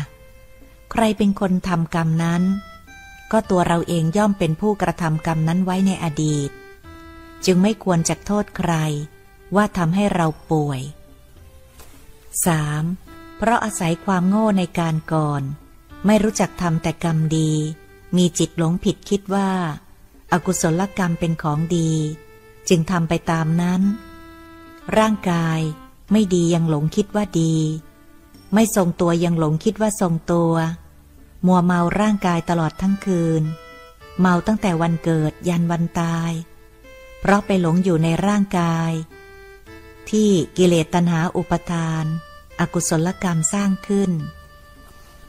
4. เมื่อกฎของกรรมมาถึงก็หนีไม่พ้นสำหรับผู้มีร่างกายจำจะต้องรับ แต่ผู้ฉลาดเอาทุกข์ ของร่างกายมาพิจารณา เป็นกรรมฐาน สร้างนิพพิทายานให้เกิดกับจิต 5. การเห็นทุกข์ของการเกิดมีร่างกาย ก็เข้าสู่อริยสัจในที่สุดจริตเกิดปัญญาเห็นตัวธรรมดา จิตก็ไม่ทุกข์ตามกาย มีอารมณ์ช่างมัน เมื่อช่างเรื่องของร่างกาย มัน และตัวอารมณ์สังขารุเปกขายานที่แท้จริงเกิด 6. ที่ยังทำกันไม่ได้ เพราะเมื่อมีอะไรเกิดขึ้นแก่ร่างกาย ก็ขาดความอดทนบนไม่ได้ ซึ่งเป็นอารมณ์ปฏิฆะขาดพรหมวิหารสี่สองข้อแรก คือเมตตา และกรุณา แทนที่จะเอาเวทนามาใช้ให้เป็นประโยชน์ กลับทำให้มันเป็นโทษขึ้นมาซ้ำซ้อนเสียอีก ให้พิจารณาเข้าหาสัจธรรมห้า มีเกิดแก่เจ็บตายเป็นของธรรมดา ขอจงอย่าประมาทในชีวิตก็แล้วกัน อันบุคคลใดประกอบกรรมทำชั่วหรือดี ไม่มีผู้ใดที่จะรู้ดีกว่าตัวของตัวเอง เพราะมันฝังอยู่ในส่วนลึกของความรู้สึก เช่นคำโบราณที่ว่า สวรรค์ในอก นรกอยู่ในใจ ในทางพุทธศาสนาเห็นตรงกับคำว่า กฎ แห่งกรรม ผู้ใดทำกรรมดีหรือกรรมชั่วย่อมหนีไม่พ้น คนที่รู้ตัวว่าได้ทำความชั่วไว้มาก เมื่อจิตจะดับนั้นจะเกิดนิมิตเห็นสิ่งที่ไม่เป็นมงคล และผู้ที่สร้างกุศลมีศีลธรรม มีจิตใจเมตตากรุณาเหล่านี้ เวลาจิตใกล้จะดับนั้นจะเป็นอย่างไรบ้าง หลวงพ่อท่านบอกให้ทราบหรือเปล่า ชายหนุ่มนิ่งมองดูข้าพเจ้าอยู่ครู่หนึ่งจึงตอบว่า หลวงพ่อท่านพูดถึงหลักธรรมชาติที่พี่หมอพูด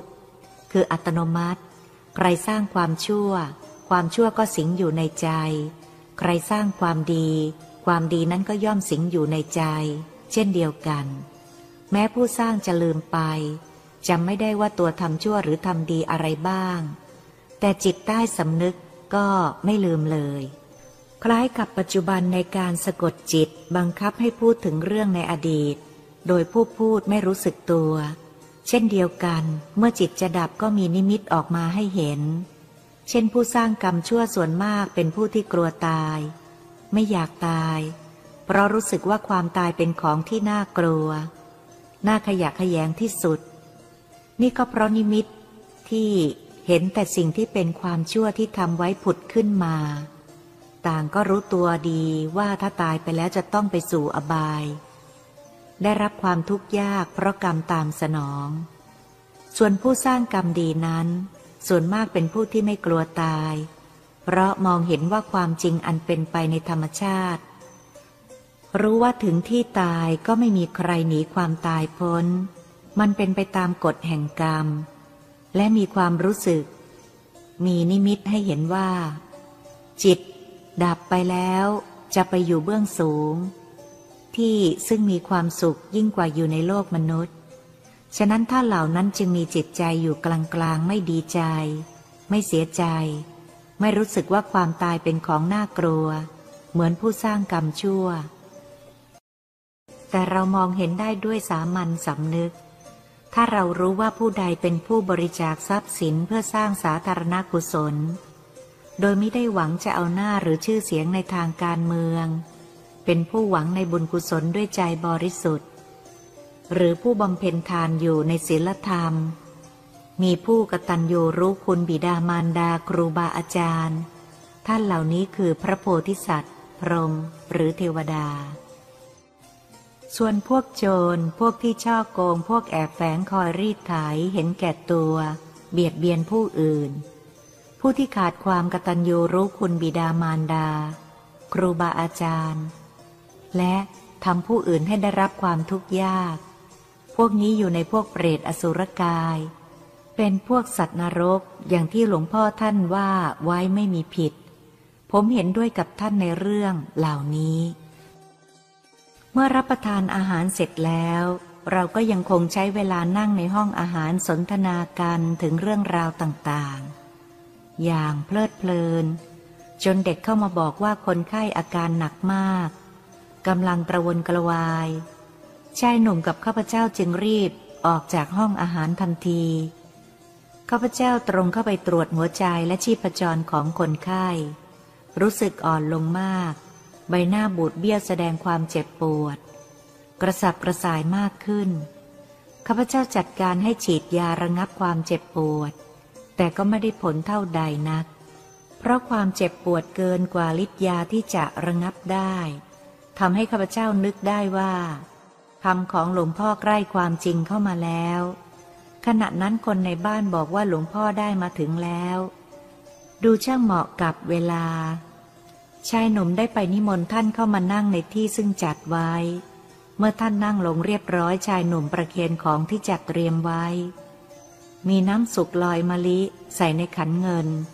และทูบเทียน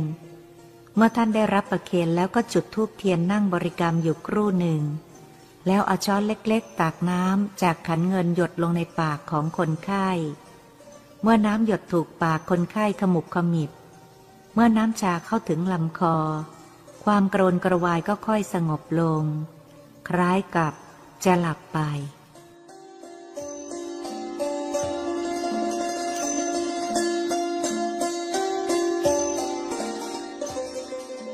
ท่านสมภารบอกว่าประเดี๋ยวคงได้สติปล่อยให้พักสักครู่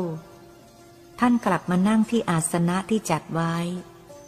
ชายหนุ่มแนะนำให้ข้าพเจ้ารู้จักกับท่านหลวงพ่อยิ้มอย่างอารมณ์ดี แล้วพูดว่าอาตมาได้ทราบว่า หมอได้พยายามที่จะช่วยเหลือจนสุดความสามารถแล้วมิใช่หรือ ข้าพเจ้าตอบท่านว่า ครับหลวงพ่อ แต่อาการหนักมากเกินกว่าความสามารถของกระผมที่จะรักษาได้ กระผมรู้สึกเสียใจครับ ท่านตอบด้วยเสียงที่แสดงความกรุณาว่า อาตมาทราบว่า อาการไข้รายนี้หนักมาก เกินกำลังความรู้ความสามารถของหมอธรรมดาที่จะรักษาให้หายเป็นปกติ เหตุก็เพราะกรรม กรรมอันนี้มีน้ำหนักมากถ่วงให้จมดิ่งไปสู่ที่ลึก ไม่สามารถจะงมขึ้นมาจัดการแก้ไขอย่างไรได้ ฉะนั้นไข้อันเกิดนี้จึงหมดทางที่จะรักษา หมอคงเห็นด้วยกับอาตมาใช่ไหมอันพระธรรมคำสั่งสอนขององค์สมเด็จพระสัมมาสัมพุทธเจ้านั้น ได้ค้นพบมาสองพันกว่าปีแล้ว จนถึงปัจจุบันนี้ ทางวิทยาศาสตร์ก็ยังไม่ทัน และเข้าไม่ถึง ขอให้ทราบด้วยความว่า อาตมาไม่ได้รักษาคนไข้รายนี้หรอก เพราะอาตมาไม่ใช่หมอไม่มียา แต่อาตมาก็รู้ว่าคนไข้รายนี้รักษาไม่หาย อาตมาทายใจหมอว่า หมอวินิจฉัยคนไข้รายนี้เป็นโรคอะไร หมอว่าเป็นโรคอะไรใช่ไหม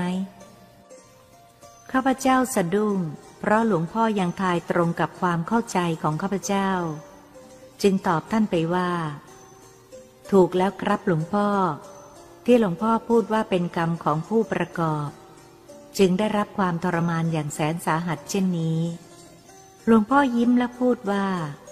มิได้ โรคนี้เป็นกับทุกชนชั้น แม้ทุกคนจะมีศีลธรรมมีจิตใจเป็นกุศล ส่วนความรู้สึกนั้นย่อมผิดกันมาก เพราะผู้มีศีลธรรมสร้างคุณงามความดีนั้นย่อมมีสติไม่กลัว และจิตใจก็เป็นกุศล นั้นคอยต่อต้านความทุกขเวทนาให้ดีกว่า เหตุที่ต้องมาประสบกับความยากลำบากเช่นนี้ ก็เพราะกรรมเก่าในอดีตชาติมาสนอง จึงทำให้เป็นไปตามกฎแห่งกรรมหนีไม่พ้น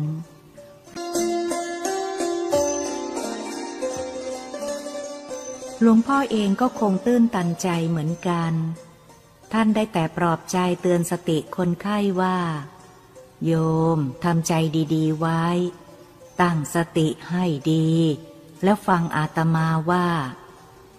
อันมนุษย์ที่เกิดมาในโลกนี้ เมื่อถึงเวลาก็ต้องจากโลกนี้ไปทุกรูปทุกนาม ไม่มีใครจะมีชีวิตอยู่ยั่งยืนถาวร หนีพ้นความตายไปได้ อันตัวอาตมาก็ดี หมอที่รักษาพยาบาลโยมก็ดี ทั้งหลานชายและบุคคลที่อยู่ในห้องนี้ทุกคน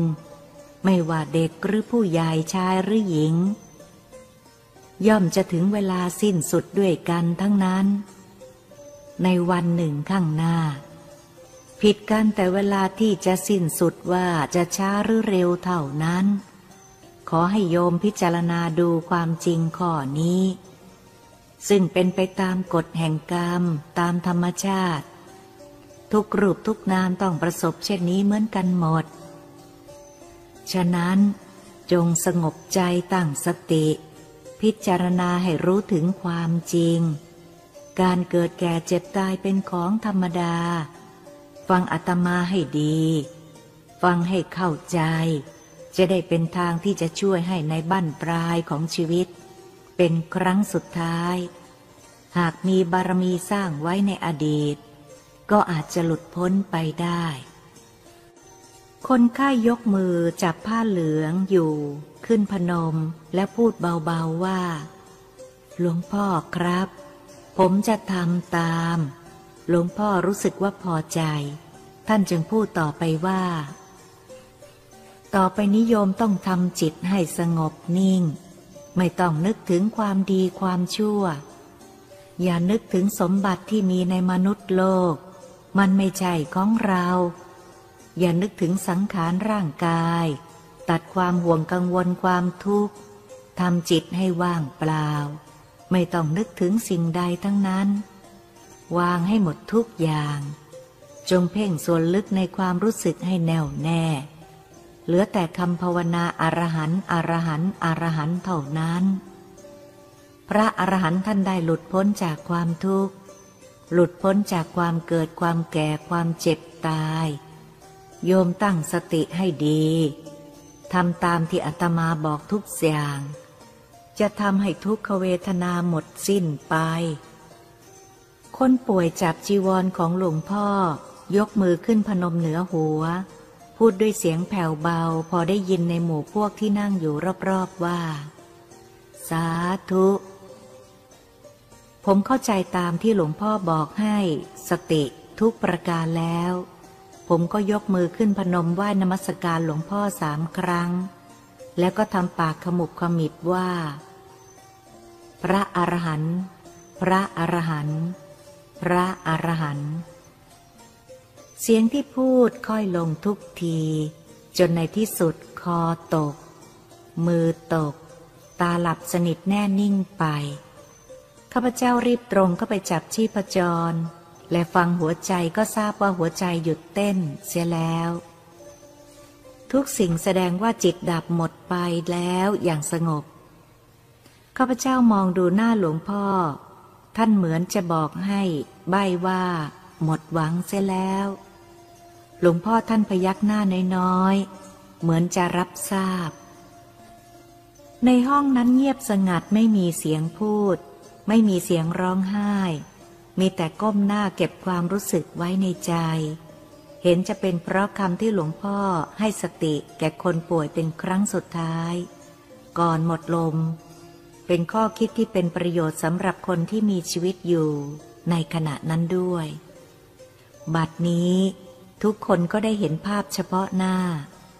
ชายผู้นอนนิ่ง วิญญาณเพิ่งจะออกจากร่าง ล่องลอยไปตาม กฎแห่งกรรม ต่อไปก็จะถูกจัดการทำความสะอาดและคลุมด้วยผ้าขาว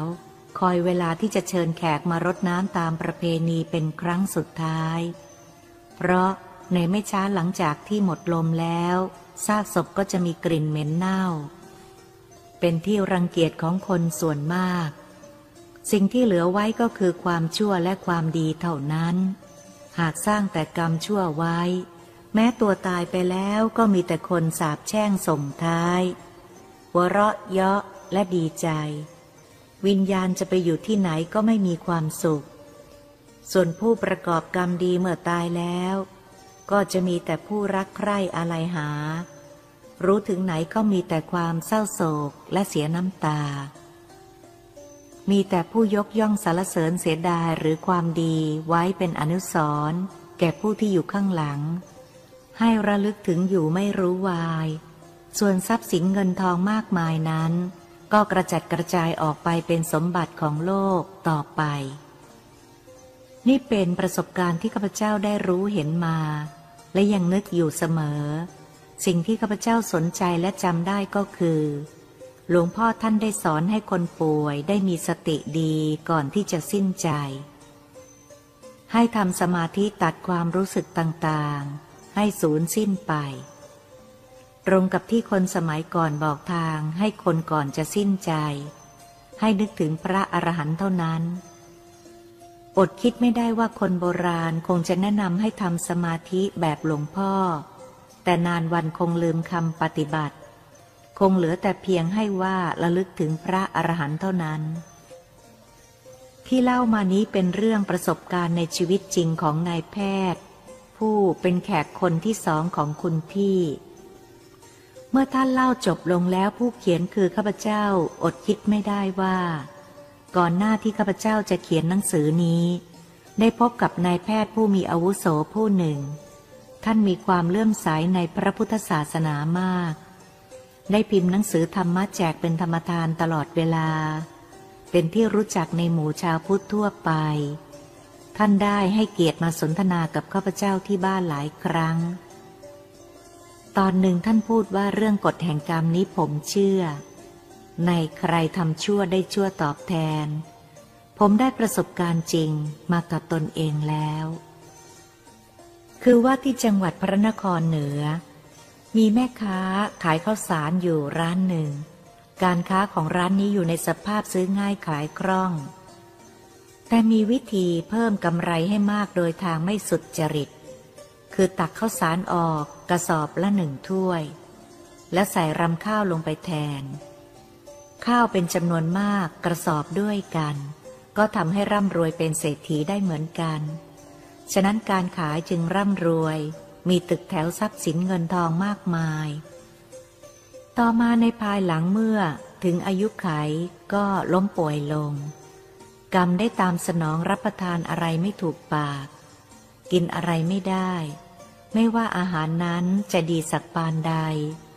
อยากกินแต่รำเท่านั้น ฉะนั้นอาหารทุกชนิดที่ปรุงมาต้องใส่รำปนลงไป จึงกินได้ แม้แต่น้ำใสสะอาดก็ร้องให้ปนรำมิฉะนั้นจะดื่มไม่ได้ แม้กระทั่งยารักษาโรคก็เช่นกัน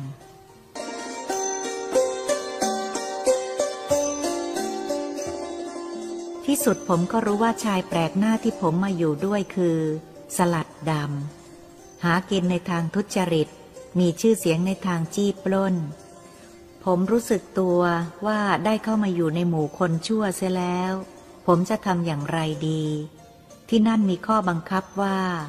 ทุกอย่างที่เป็นความลับ ถ้าใครนำไปบอกกับคนภายนอก ถือเป็นการทรยศต่อพวก มีโทษร้ายแรงถึงตาย เพราะฉะนั้นจึงไม่มีใครกล้าทรยศ เมื่อผมได้รู้ความจริงเข้าเช่นนี้ ก็ไม่มีความสบายใจ ยังจำคำของท่านสมภารที่ให้คติเหมือนคาถาประจำตัวว่า พบคนชั่วให้หลีกหนี พบคนดีให้เข้าหา แต่สลัดดำก็มีบุญคุณกับผม ถ้าผมหนีก็เท่ากับผมเป็นคนเนรคุณ ผมคิดไม่ตก ตัดสินใจไม่ถูก ก็พอดีได้ทราบว่าพี่สลัดดำมีแผนการ ที่จะเข้าโจรกรรมในบ้านของท่าน ผมตกใจมาก เพราะท่านเป็นผู้มีบุญคุณต่อผมมาก และท่านก็เป็นคนดี ไม่ใช่คนชั่วเหมือนสลัดดำ ผมจึงเลือกที่จะช่วยท่านให้พ้นภายจากโจรกรรมครั้งนี้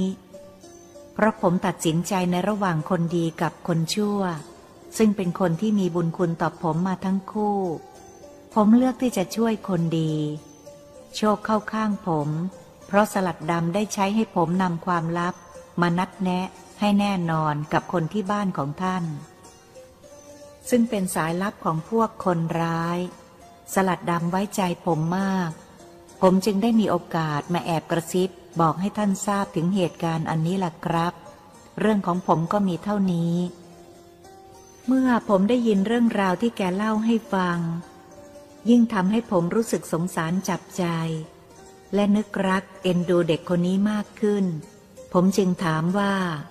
ทำไมเธอไม่มาหาฉันเลยทั้งๆทที่ฉันก็อยากพบเธออยู่เสมอ เธอเองก็ทำบุญคุณไว้กับฉันมากมาย โดยบอกให้ฉันรู้ล่วงหน้า เป็นการช่วยรักษาทรัพย์สินของฉันไม่ให้ถูกโจรกรรม ถ้าเธอไม่บอก ฉันก็ไม่รู้เหตุการณ์ที่เกิดขึ้นจะเป็นอย่างไร อาจเสียทั้งทรัพย์สินและเลือดเนื้อ เพราะฉะนั้นฉันจึงอยากพบเธอมาก เพื่อหวังจะตอบแทนความดีของเธอ เด็กหนุ่มตอบด้วยใบหน้าเศร้าๆว่า ผมไม่อยากให้ท่านคิดมากไปว่าผมทำเพื่อสินจ้างรางวัล การที่ทำไปก็เพราะท่านเคยมีบุญคุณต่อผม และท่านเป็นคนดี ผมจึงต้องยอมให้เขาตราหน้าว่าเป็นคนเนรคุณพี่สลัดดำ ทั้งๆทที่เขาก็มีบุญคุณกับผมเหมือนกัน แต่เขาเป็นคนชั่ว เป็นคนนอกกฎหมาย ผมจึงตัดสินใจดังที่ท่านทราบมาแล้ว พูดแล้วเด็กหนุ่มก็ทำหน้าเศร้าๆ จะร้องไห้ ผมจึงปลอบใจไปว่า เธออย่าคิดมากไปเลย บุญคุณเป็นเรื่องส่วนตัว ส่วนความชั่วเป็นเรื่องของส่วนรวม เท่าที่เธอทำไปก็เป็นการกระทำที่ถูกแล้ว เธอต้องเป็นพลเมืองดี เพราะคนชั่วมีความประพฤติเป็นภัยต่อสังคมและส่วนรวม เธอได้ทำความดีไม่ใช่แต่ฉันคนเดียวเท่านั้น แต่เพื่อคนอื่นๆ ซึ่งอาจจะตกเป็นเหยื่อรายต่อไปก็ได้ ถ้าไม่จับกุมไปลงโทษเสียก่อน จะทำให้คนสุดจริตนอนตาไม่หลับ การกระทำของเธอครั้งนี้ เธอควรจะได้รับการยกย่อง ไม่มีใครเขาติเตียนเธอ อย่าคิดมากไปเลย เด็กหนุ่มทำหน้าไม่สบาย พูดต่อไปว่า ถึงเช่นนั้นผมก็อดคิดไม่ได้ ผมจึงบอกว่า เธอหยุดคิดได้แล้ว ฉันพร้อมที่จะให้เธออยู่ด้วย และไม่ยอมให้เธอไปรับความลำบากอีกต่อไป การที่ฉันได้ตัวเธอมานี้ ก็ทำให้ฉันดีใจจนพูดไม่ออก อยากจะบอกว่า ฉันยังไม่เคยได้สิ่งใดที่ทำให้ฉันพอใจเท่าที่ได้เธอมาอยู่ด้วยเลย ฉันคงมีความสุขแล้วก็สบายใจขึ้นมาก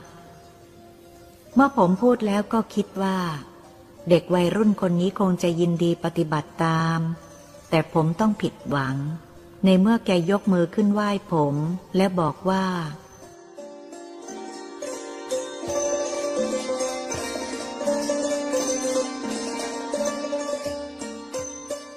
ท่านกรุณาผมมาก แต่ผมไม่อาจที่จะรบกวนให้ท่านต้องได้รับความลำบากเพราะผม ความจริงผมไม่อยากปฏิเสธความกรุณาของท่าน แต่จำเป็นที่ผมจะอยู่กับท่านไม่ได้ ปล่อยให้ผมไปตามทางของผมเถอะครับ เมื่อผมได้ยินคำพูดเช่นนี้ ผมเองก็ตกตะลึงงง ไม่นึกว่าเด็กจนๆคนนี้จะกล้าปฏิเสธ ในเมื่อมีผู้อุปการะให้มีความสุข ถ้าเป็นคนอื่นก็คงรีบรับด้วยความยินดี เหตุนี้ทำให้ผมจิตใจไม่สบายขึ้นมาทันที นึกว่าเด็กคนนี้คงเสียสติหรือจะมีเหตุผลอย่างไร แกจึงกล้าปฏิเสธ ผมพยายามข่มใจให้เป็นปกติแล้วถามว่าทำไมเธอถึงปฏิเสธความรักและความหวังดีของฉันที่มีต่อเธอ แล้วก็ตั้งใจจะเลี้ยงดูเธอให้เหมือนบุตรของฉัน เพราะฉันไม่เคยมีบุตร เธอทำให้ฉันเสียใจและผิดหวังมาก เมื่อพูดจบแล้ว ผมก็สังเกตเห็นแกมีน้ำตาไหลซึมออกมาทำให้ผมยิ่งสงสารมากขึ้น แต่นึกในใจว่าเด็กคนนี้เหมือนกับคนไม่มีหัวใจ แต่ก็เด็กคนนี้แหละที่ได้ช่วยป้องกันทรัพย์สินของผมโดยไม่ได้หวังสิ่งตอบแทน แม้จะหยิบยื่นให้ และผมก็ได้ยินเสียงพูดคล้ายสะอื้นว่า ได้โปรดเถอะครับท่าน อย่ารับไว้เป็นบุตรของท่านเลยครับ ผมจะนำความเดือดร้อนมาให้ท่าน ได้โปรดเถอะครับ ผมได้ยินเช่นนั้นก็เสียใจ และนึกสงสัยว่าเด็กคนนี้ คงจะถูกขู่เข็นอะไรสักอย่าง แกจึงไม่ยอมมาอยู่กับผม ยิ่งคิดก็ยิ่งเห็นใจ และแน่ใจว่าต้องมีเบื้องหลังแน่ ผมจึงปลอบโยนอ้อนวอนขอให้แกบอกเหตุผล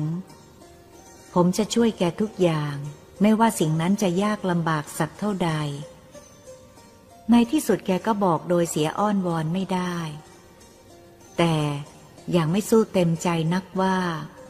ความจริงผมตั้งใจจะไม่บอกเรื่องนี้ให้ท่านทราบ กลัวว่าจะทำให้ท่านพลอยเดือดร้อนไปด้วย แต่ไม่มีทางเลือก เพราะจะทำให้ท่านเข้าใจผิด คิดว่าผมเป็นคนเนรคุณ เมื่อไม่มีอะไรจะแก้ความสงสัยได้ ผมก็ต้องบอก เรื่องมีอยู่ว่า เมื่อลูกพี่สลัดดำถูกจับครั้งที่เข้าทำการโจรกรรมที่บ้านของท่าน เมื่อถูกจับตัวได้ ก็ต้องเข้าไปอยู่ในสถานที่ จองจำและรับโทษตามความผิด เขารู้ภายหลังว่าผมเป็นคนนำความลับมาบอกกับท่าน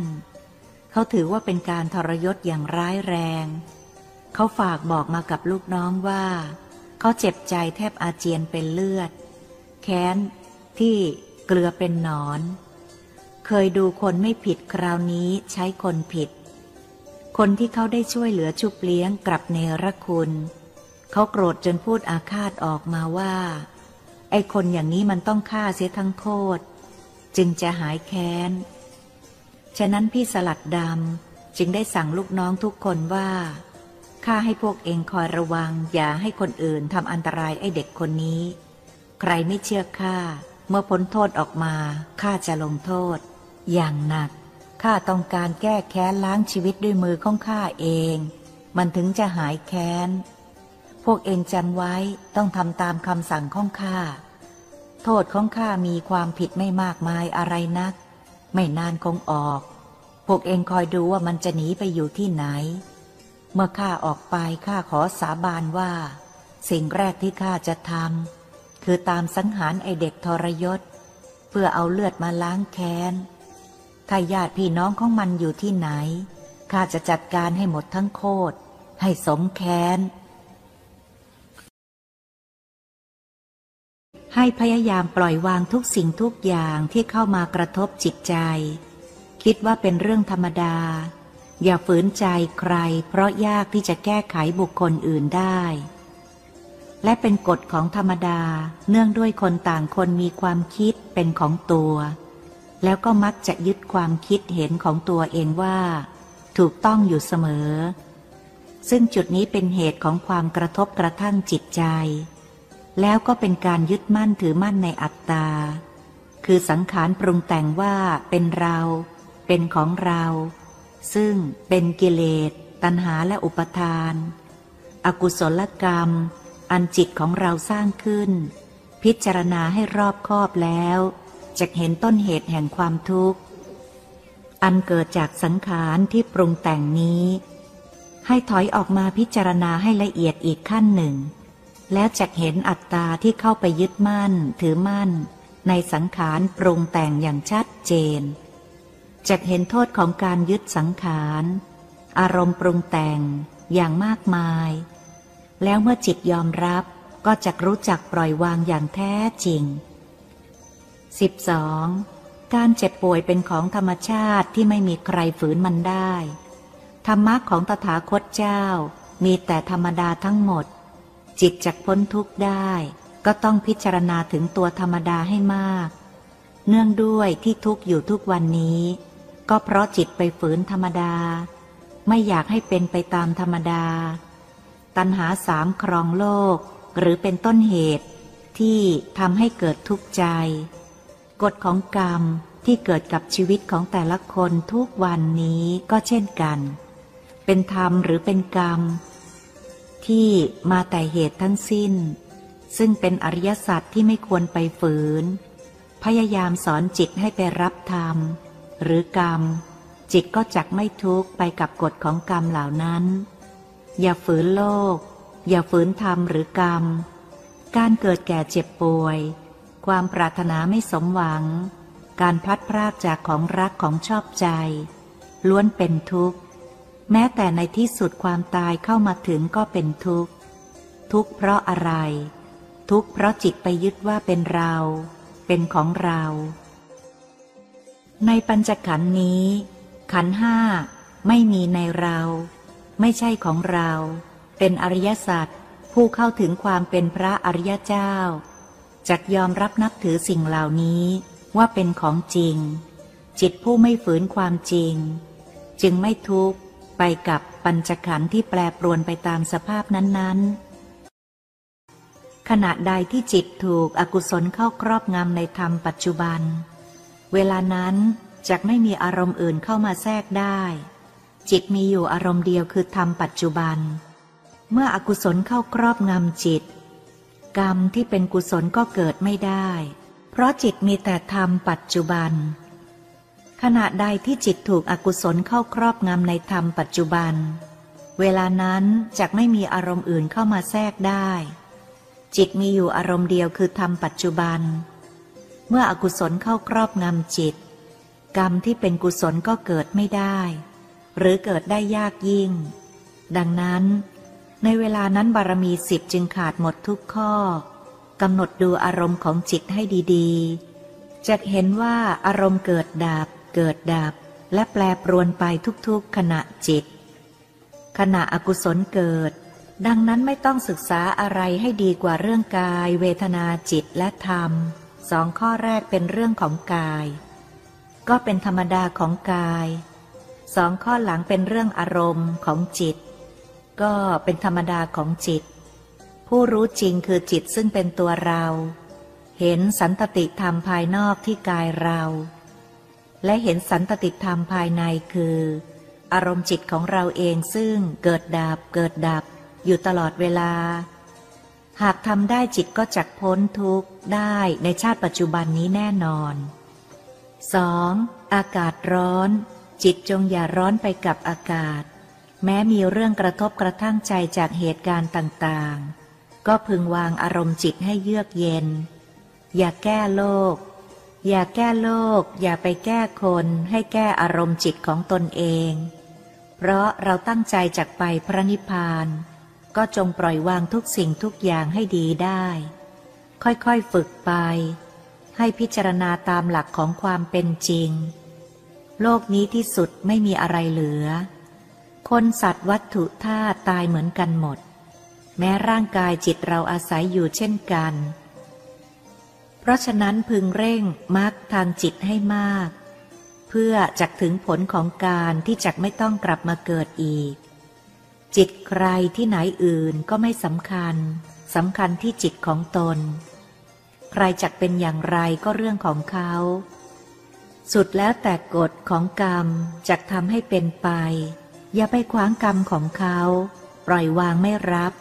แผ่เมตตาจิตให้มาก แล้วเหตุการณ์ทุกอย่างจะคลี่คลายไปเอง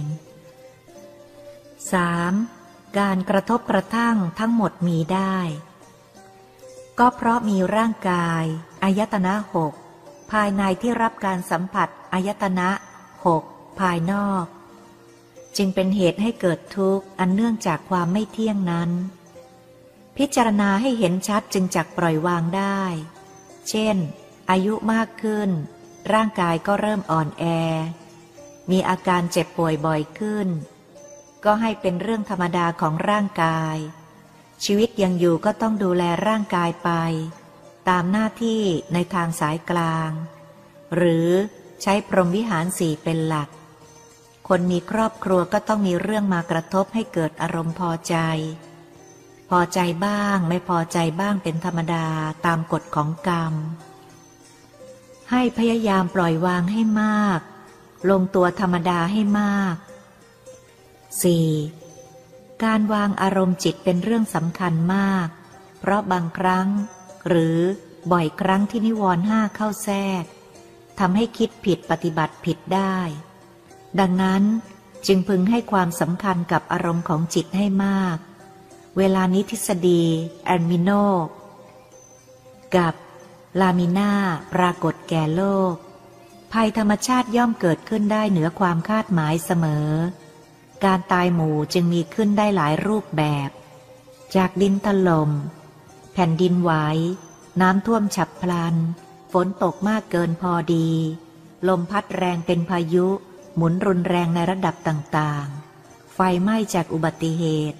และฟ้าผ่า เป็นต้น จึงพึงสังวรเตือนจิตและเตรียมจิตให้พร้อม และจิตจะต้องพร้อมทิ้ง พร้อมละวางทุกสิ่งทุกอย่างโดยไม่ห่วงอะไรทั้งหมด แม้แต่ร่างกาย มุ่งจุดเดียวที่จะไปคือ พระนิพพาน จุดนี้จะต้องทำให้ได้ในขณะจิตเดียว ให้ซ้อมจิตปล่อยวางทุกสิ่งทุกอย่าง โดยไม่ห่วงอะไรทั้งหมด มุ่งสู่พระนิพพานจุดเดียวเท่านั้น พึงหมั่นทำดู ถ้าไม่ไหว ก็พิจารณาศีลข้อไหนพร่องบ้าง สมาธิจิตตรงไหนพร่องบ้าง นิวรณ์ข้อไหนกวนบ้าง ปัญญารู้แจ้งตามความเป็นจริงของร่างกายตรงไหนพร่องบ้าง แล้วตรวจดูบารมีสิบจุดไหนยังอ่อนแอบ้าง เสริมกำลังใจให้เต็ม ค่อยๆทำไป ไม่นานก็จักคล่องตัวได้เอง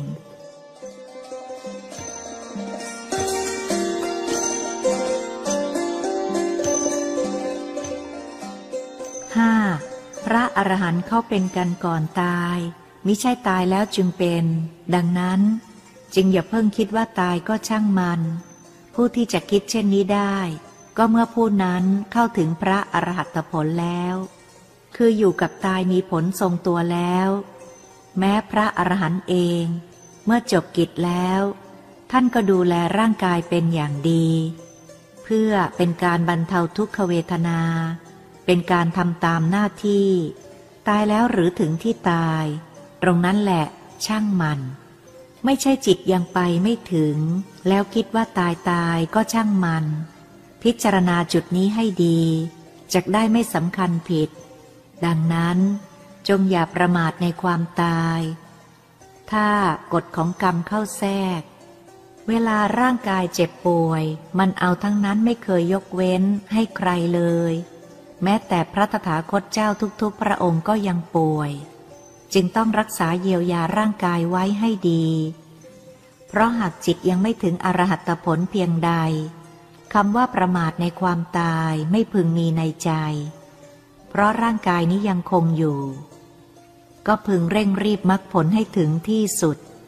ก่อนที่ร่างกายนี้จะพังลงไป 6. งานมาค้าบูชาจะมีการเวียนเทียนเพื่อบูชาพระรัตนตรยัย เป็นวันสำคัญวันหนึ่งในบวรพุทธศาสนา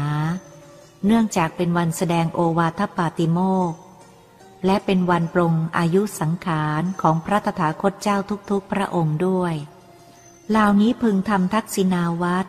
เป็นการเคารพบูชาอย่างยิ่ง แล้วสำรวจกายวาจาใจของตนเองว่า ได้ทำตามพระธรรมคำสอนของพระตถาคตเจ้า ได้ครบถ้วนหรือยัง อย่าไปสนใจกับจริยาของผู้อื่น เพราะการพ้นทุกข์จะมีขึ้นได้ ก็ด้วยการสำรวมกายวาจาใจของตนเอง ให้อยู่ในโอวาทปาติโมกนั้น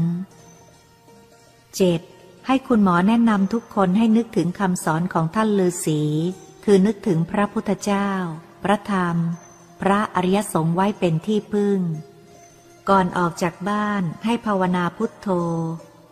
แล้วกลืนน้ำลายสามจบ ก็จะปลอดภัย ถ้าหากไม่แน่ใจวัตถุมงคลทุกชนิดที่ท่านฤาษีได้อารัธนาพระพุทธเจ้าทำเอาไว้ ก็ใช้ได้ทุกอย่าง แม้ทรายเสก พระธาตุรวมตัว น้ำมนต์ชาตรีก็สามารถกันสารพิษ หรือกันมันตภาพรังสีได้ รวมทั้งผ้ายันต่างๆ ด้วยเหล่านี้เป็นต้น แต่อย่าลืมว่าทุกคนต้องตาย ให้เตรียมจิตเตรียมใจให้พร้อม ถ้ากฎของกรรมเข้ามาถึงก็หนีไม่พ้นเช่นกัน ไม่ว่าจะอยู่ที่ไหนในโลก ยกเว้นที่เดียวคือพระนิพพาน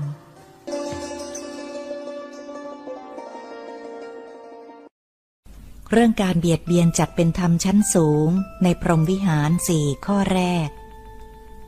คือเมตตา ความรักจะต้องรักตนเองก่อนอื่น เพราะสิ่งที่เรารักที่สุดในโลกนี้ ก็คือตัวเราเอง ปุตุชนหลงคิดว่าร่างกายนี้เป็นเรา เป็นของเรา จึงเอาอกเอาใจร่างกายตนเอง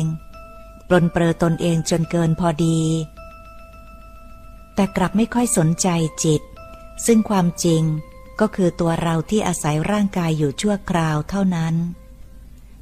2. ขนาดสิ่งที่เรารักที่สุด เรายังเบียดเบียนมันได้ แล้วผู้อื่นคนอื่นทำไมเราจะเบียดเบียนเขาไม่ได้ ดังนั้นการเบียดเบียนผู้อื่นจึงทำได้ง่าย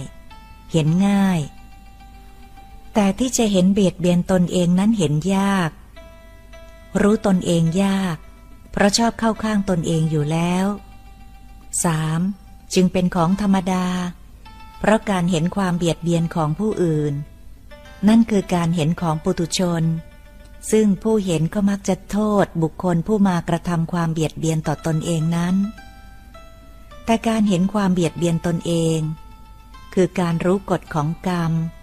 รู้อารมณ์ที่เบียดเบียนตนเอง รู้กรรมทั้งหลายมาแต่เหตุ เป็นการรู้ของอริยชน จึงต่างกันตรงนี้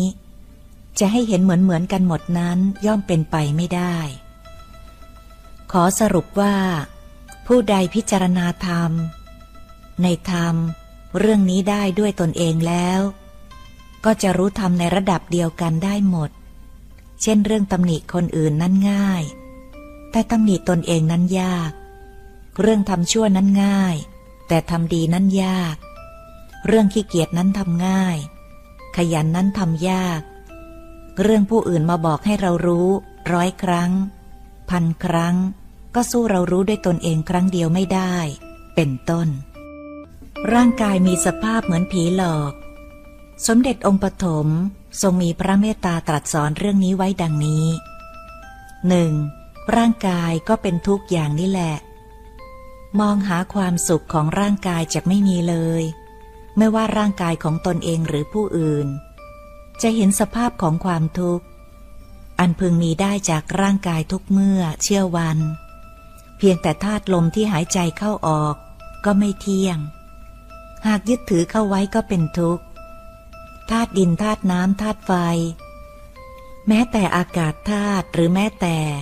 ที่สุดวิญญาณธาตุก็ไม่เที่ยง ร่างกายมีเวทนาไปต่างๆ นานา อิ่มก็ไม่เที่ยง มัดเดียวหิวใหม่ หิวก็ไม่เที่ยง บรรเทาทุกข์แล้วก็อิ่มใหม่ ความเจ็บไข้ได้ป่วยมีอยู่กับร่างกาย เพราะความไม่เที่ยงนี้เป็นปกติธรรมดาของร่างกาย 2. เมื่อร่างกายมันมีความไม่เที่ยงอยู่อย่างนี้ ร่างกายจึงมีสภาพเหมือนผีหลอก หลอกให้ตนเอง คือจิตหลงยึดในความไม่เที่ยงนั้นว่า เป็นเรา เป็นเขา จึงทำความเกาะติดในร่างกายอย่างไม่มีวันที่สิ้นสุด 3. เมื่อพิจารณาถึงความไม่เที่ยงแล้ว ก็พึงดูธรรมที่เที่ยงของร่างกาย อันเมื่อร่างกายนี้มีความเกิดขึ้นมาในเบื้องต้น มีความเที่ยงก็จะต้องแก่ต้องเจ็บ ต้องพลัดพรากจากของรักของชอบ มีความปรารถนาไม่สมหวัง มีการกระทบกระทั่งกับอารมณ์ที่ไม่ชอบใจ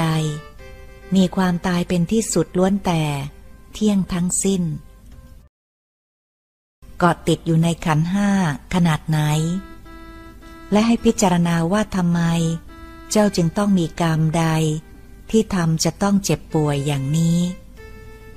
2. เหตุเกิดเพราะจากกรรมปานาติบาตในชาติก่อน ซึ่งเจ้าทำเอาไว้เอง เมื่อความเจ็บป่วยปรากฏ ก็จงอย่าโทษใคร โทษใจตนเองที่สร้างกรรมนี้ให้เกิด และจุดที่โง่ที่สุดก็คือ ความปรารถนา อยากจะมีร่างกายเยี่ยงนี้ในการก่อน จึงทำให้เจ้าเกิดมามีร่างกายเยี่ยงนี้อีก 3. การป่วยมันมีทุกๆชาติ แต่เจ้าก็ไม่จำไม่เข็ดในการมีร่างกาย การแก่มันก็มีทุกๆชาติ แม้บางชาติอาจจะตายตั้งแต่เด็ก หรือเป็นหนุ่มเป็นสาว ก็ยังมีคนอื่นแก่ให้เห็นอยู่ทุกชาติ แต่เจ้าก็ไม่จำไม่เข็ดในการมีร่างกาย การพลัดพรากจากของรักของชอบใจก็มีทุกชาติ แต่เจ้าก็ไม่จำไม่เข็ดในการมีร่างกาย การกระทบกระทั่งกับอารมณ์ที่ไม่ชอบใจ ความปรารถนาไม่สมหวัง ก็มีทุกชาติ แต่เจ้าก็ไม่จำความตายก็มีทุกชาติ แต่เจ้าก็ไม่จำไม่เข็ดในการมีร่างกาย 4. จำอยู่แต่อย่างเดียวว่า การเกิดเป็นของดี ร่างกายมันจะไม่เจ็บไม่แก่ไม่ตาย กินอิ่มนอนหลับแล้วมันไม่ตาย ได้คนสัตว์วัตถุ ธาตุมาครอบครองก็สมหวัง โดยไม่คิดว่ามันจะพรากจากเราไป หลงอยู่ในลาบยศสารเสริญสุข ลืมทุกสิ่งทุกอย่างว่ามันจะต้องเสื่อมไป นี่ภัยใหญ่ 5. หลงใหญ่ คือหลงร่างกาย หรือหลงในสักยะทิฏฐินี้ จึงทำให้เจ้าไม่รู้จักจำไม่รู้จักเข็ดจากความเกิดมีร่างกายเหล่านี้ จึงพึงมีสติกำหนดรู้ตามความเป็นจริงของร่างกาย ให้เห็นกรรมทั้งหลายมาแต่เหตุ และจงพยายามระงับเพราะยังตัดกันไม่ได้ ก็พึงระงับไว้ชั่วคราว ด้วยการพิจารณาดับเหตุแห่งกรรมนั้น เพื่อนผมก็คิดในใจว่า หากตายตอนนี้ก็ขอไปพระนิพพานหกทรงตรัสว่า แค่นึกก็ยังไปไม่ได้ จะต้องชำระอารมณ์ของจิตให้ผ่องใสเอาไว้ด้วย เกาะเวทนาอยู่อย่างนี้ ก็ยังได้ชื่อว่าเกาะในขันห้า อยู่จะไปได้อย่างไร 7. ก็ให้พึงคิดอย่างท่านพระอัสชิคิด เมื่อท่านได้รับคำเตือนจากองค์สมเด็จ ปัจจุบันว่า เมื่อรูปเวทนาสัญญาสังขารวิญญาณนั้นไม่ใช่เธอ เธอจึงยังทรงความดีในพุทธศาสนาอยู่ เจ้าก็จงหมั่นไล่พิจารณาไปว่า ขันห้าตัวไหนบ้างที่เป็นของเจ้า มันใช่เจ้าหรือ 8. ในเมื่อเจ้าไม่ต้องการเกิดอีก ก็ต้องพิจารณาไปให้ถึงที่สุด โดยไม่ต้องกลัวตาย ทุกขเวทนาที่บีบคั้นทางร่างกายอยู่ในเวลานี้ ก็จะเป็นทุกขเวทนาครั้งสุดท้ายในชาตินี้ ชาติต่อๆไป เราจะไม่ต้องกลับมามีร่างกายอย่างนี้ ให้ได้รับทุกขเวทนาอีก 9. ดูอารมณ์ของจิตเข้าไว้ อย่าให้มันเกาะทุกขเวทนาของร่างกายให้มากนัก พิจารณาไปให้ถึงตัวธรรมดา แล้วจิตจะวางทุกขเวทนานั้น จะไม่หนักใจไปกับอาการของร่างกายเลย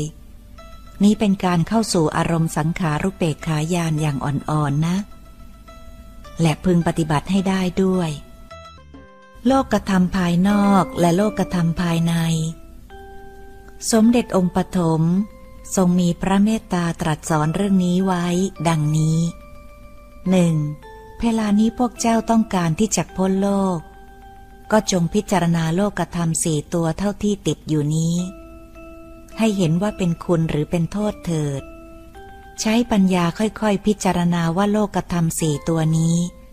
มันดีหรือไม่ อะไรมันเป็นเหตุทำให้จิตของเราติดมันได้ครั้นจะให้จิตอยู่ในอารมณ์อัพยากฤิตทรงความเฉยๆอยู่โดยไม่มีฐานรองรับ ก็เป็นการยาก มันอยู่ไม่ได้นาน เพราะฉะนั้น จึงต้องหาหลักปักไว้ให้เครื่องยึด ให้อารมณ์เฉยนั้น ทรงตัวเข้าไว้ 2. เบื้องต้นเป็นอันดับแรกคือ สมถภาวนาในอนาปานสติกรรมฐาน รู้ลมเข้าออกเข้าไว้ เป็นการบังคับจิตให้อยู่ในความสงบของอารมณ์ฌานได้ระยะหนึ่ง แล้วอันดับนี้ ต้องเรียกว่ามีสมาธิกำหนดรู้ คือตั้งใจทำกันให้จริง ๆ ไม่ใช่ทำบ้างหยุดบ้าง ขี้เกียจก็เลิก ขยันก็ทำอย่างนี้ก็ไม่ใช่เรื่องเหมือนคนที่มีตุ่มใส่น้ำใช้ เห็นมันพร่องอยู่ ค่อนตุ่ม ทั้งๆทที่จะต้องตักน้ำเติมอยู่แล้ว แต่ขี้เกียจทำไม่เอาวะยังพอมีใช้ วันหลังค่อยตักก็ได้ มีสภาพจิตมัน บิด ตะกูดอยู่อย่างนี้ ตลอดเวลาจึงหาความเพียรจริง ๆ ไม่ได้สักที 3. เมื่อรู้ลมเข้า ลมออก จะควบคุมคำภาวนาได้ด้วยยิ่งดี หรือจะบวกภาพ พระอรหันต์เป็นกสินให้จิตทรงตัวได้ก็ยิ่งดี เมื่อจิตมีกำลังถอนออกจากสมาธิ มาพิจารณาหรือวิปัสนาสภาพของขันห้าหรือสภาพของอารมณ์ที่เกาะติดขันห้าจุดไหนด้วยการใช้ปัญญา แกะจุดนั้น 4. หากเกิดอารมณ์เบื่อร่างกาย ให้พยายามวางเฉยลงในกฎธรรมดาของร่างกายกำหนดพิจารณารู้ลมหายใจ เข้าออกให้เป็นวิปัสนาญาณเห็นลมหายใจเข้าออกก็ไม่เที่ยง สักวันหนึ่งเมื่อมันหยุดหายใจ ร่างกายนี้ก็จะต้องตายไปตามกฎของธรรมดา ไตรลักษณะญาณคลุมหมด ธรรมดาของมันเป็นอย่างนั้น 5. ถ้าเรายังมีความเบื่อหน่าย มีอารมณ์หดหูก็ถือว่าเป็นอารมณ์เศร้าหมอง มีความไม่พอใจ ฝืนกฎธรรมดา ควรจักปล่อยวางไม่ใช่ ไปเศร้า กับใจ ไม่ใช่ไปเศร้าใจกับกฎธรรมดานั้น นี่มันทุกข์กับไตรลักษณ์เสียแล้วหรือ ความทุกข์ของร่างกาย หรือไตรลักษณ์นี้ฝืนไม่ได้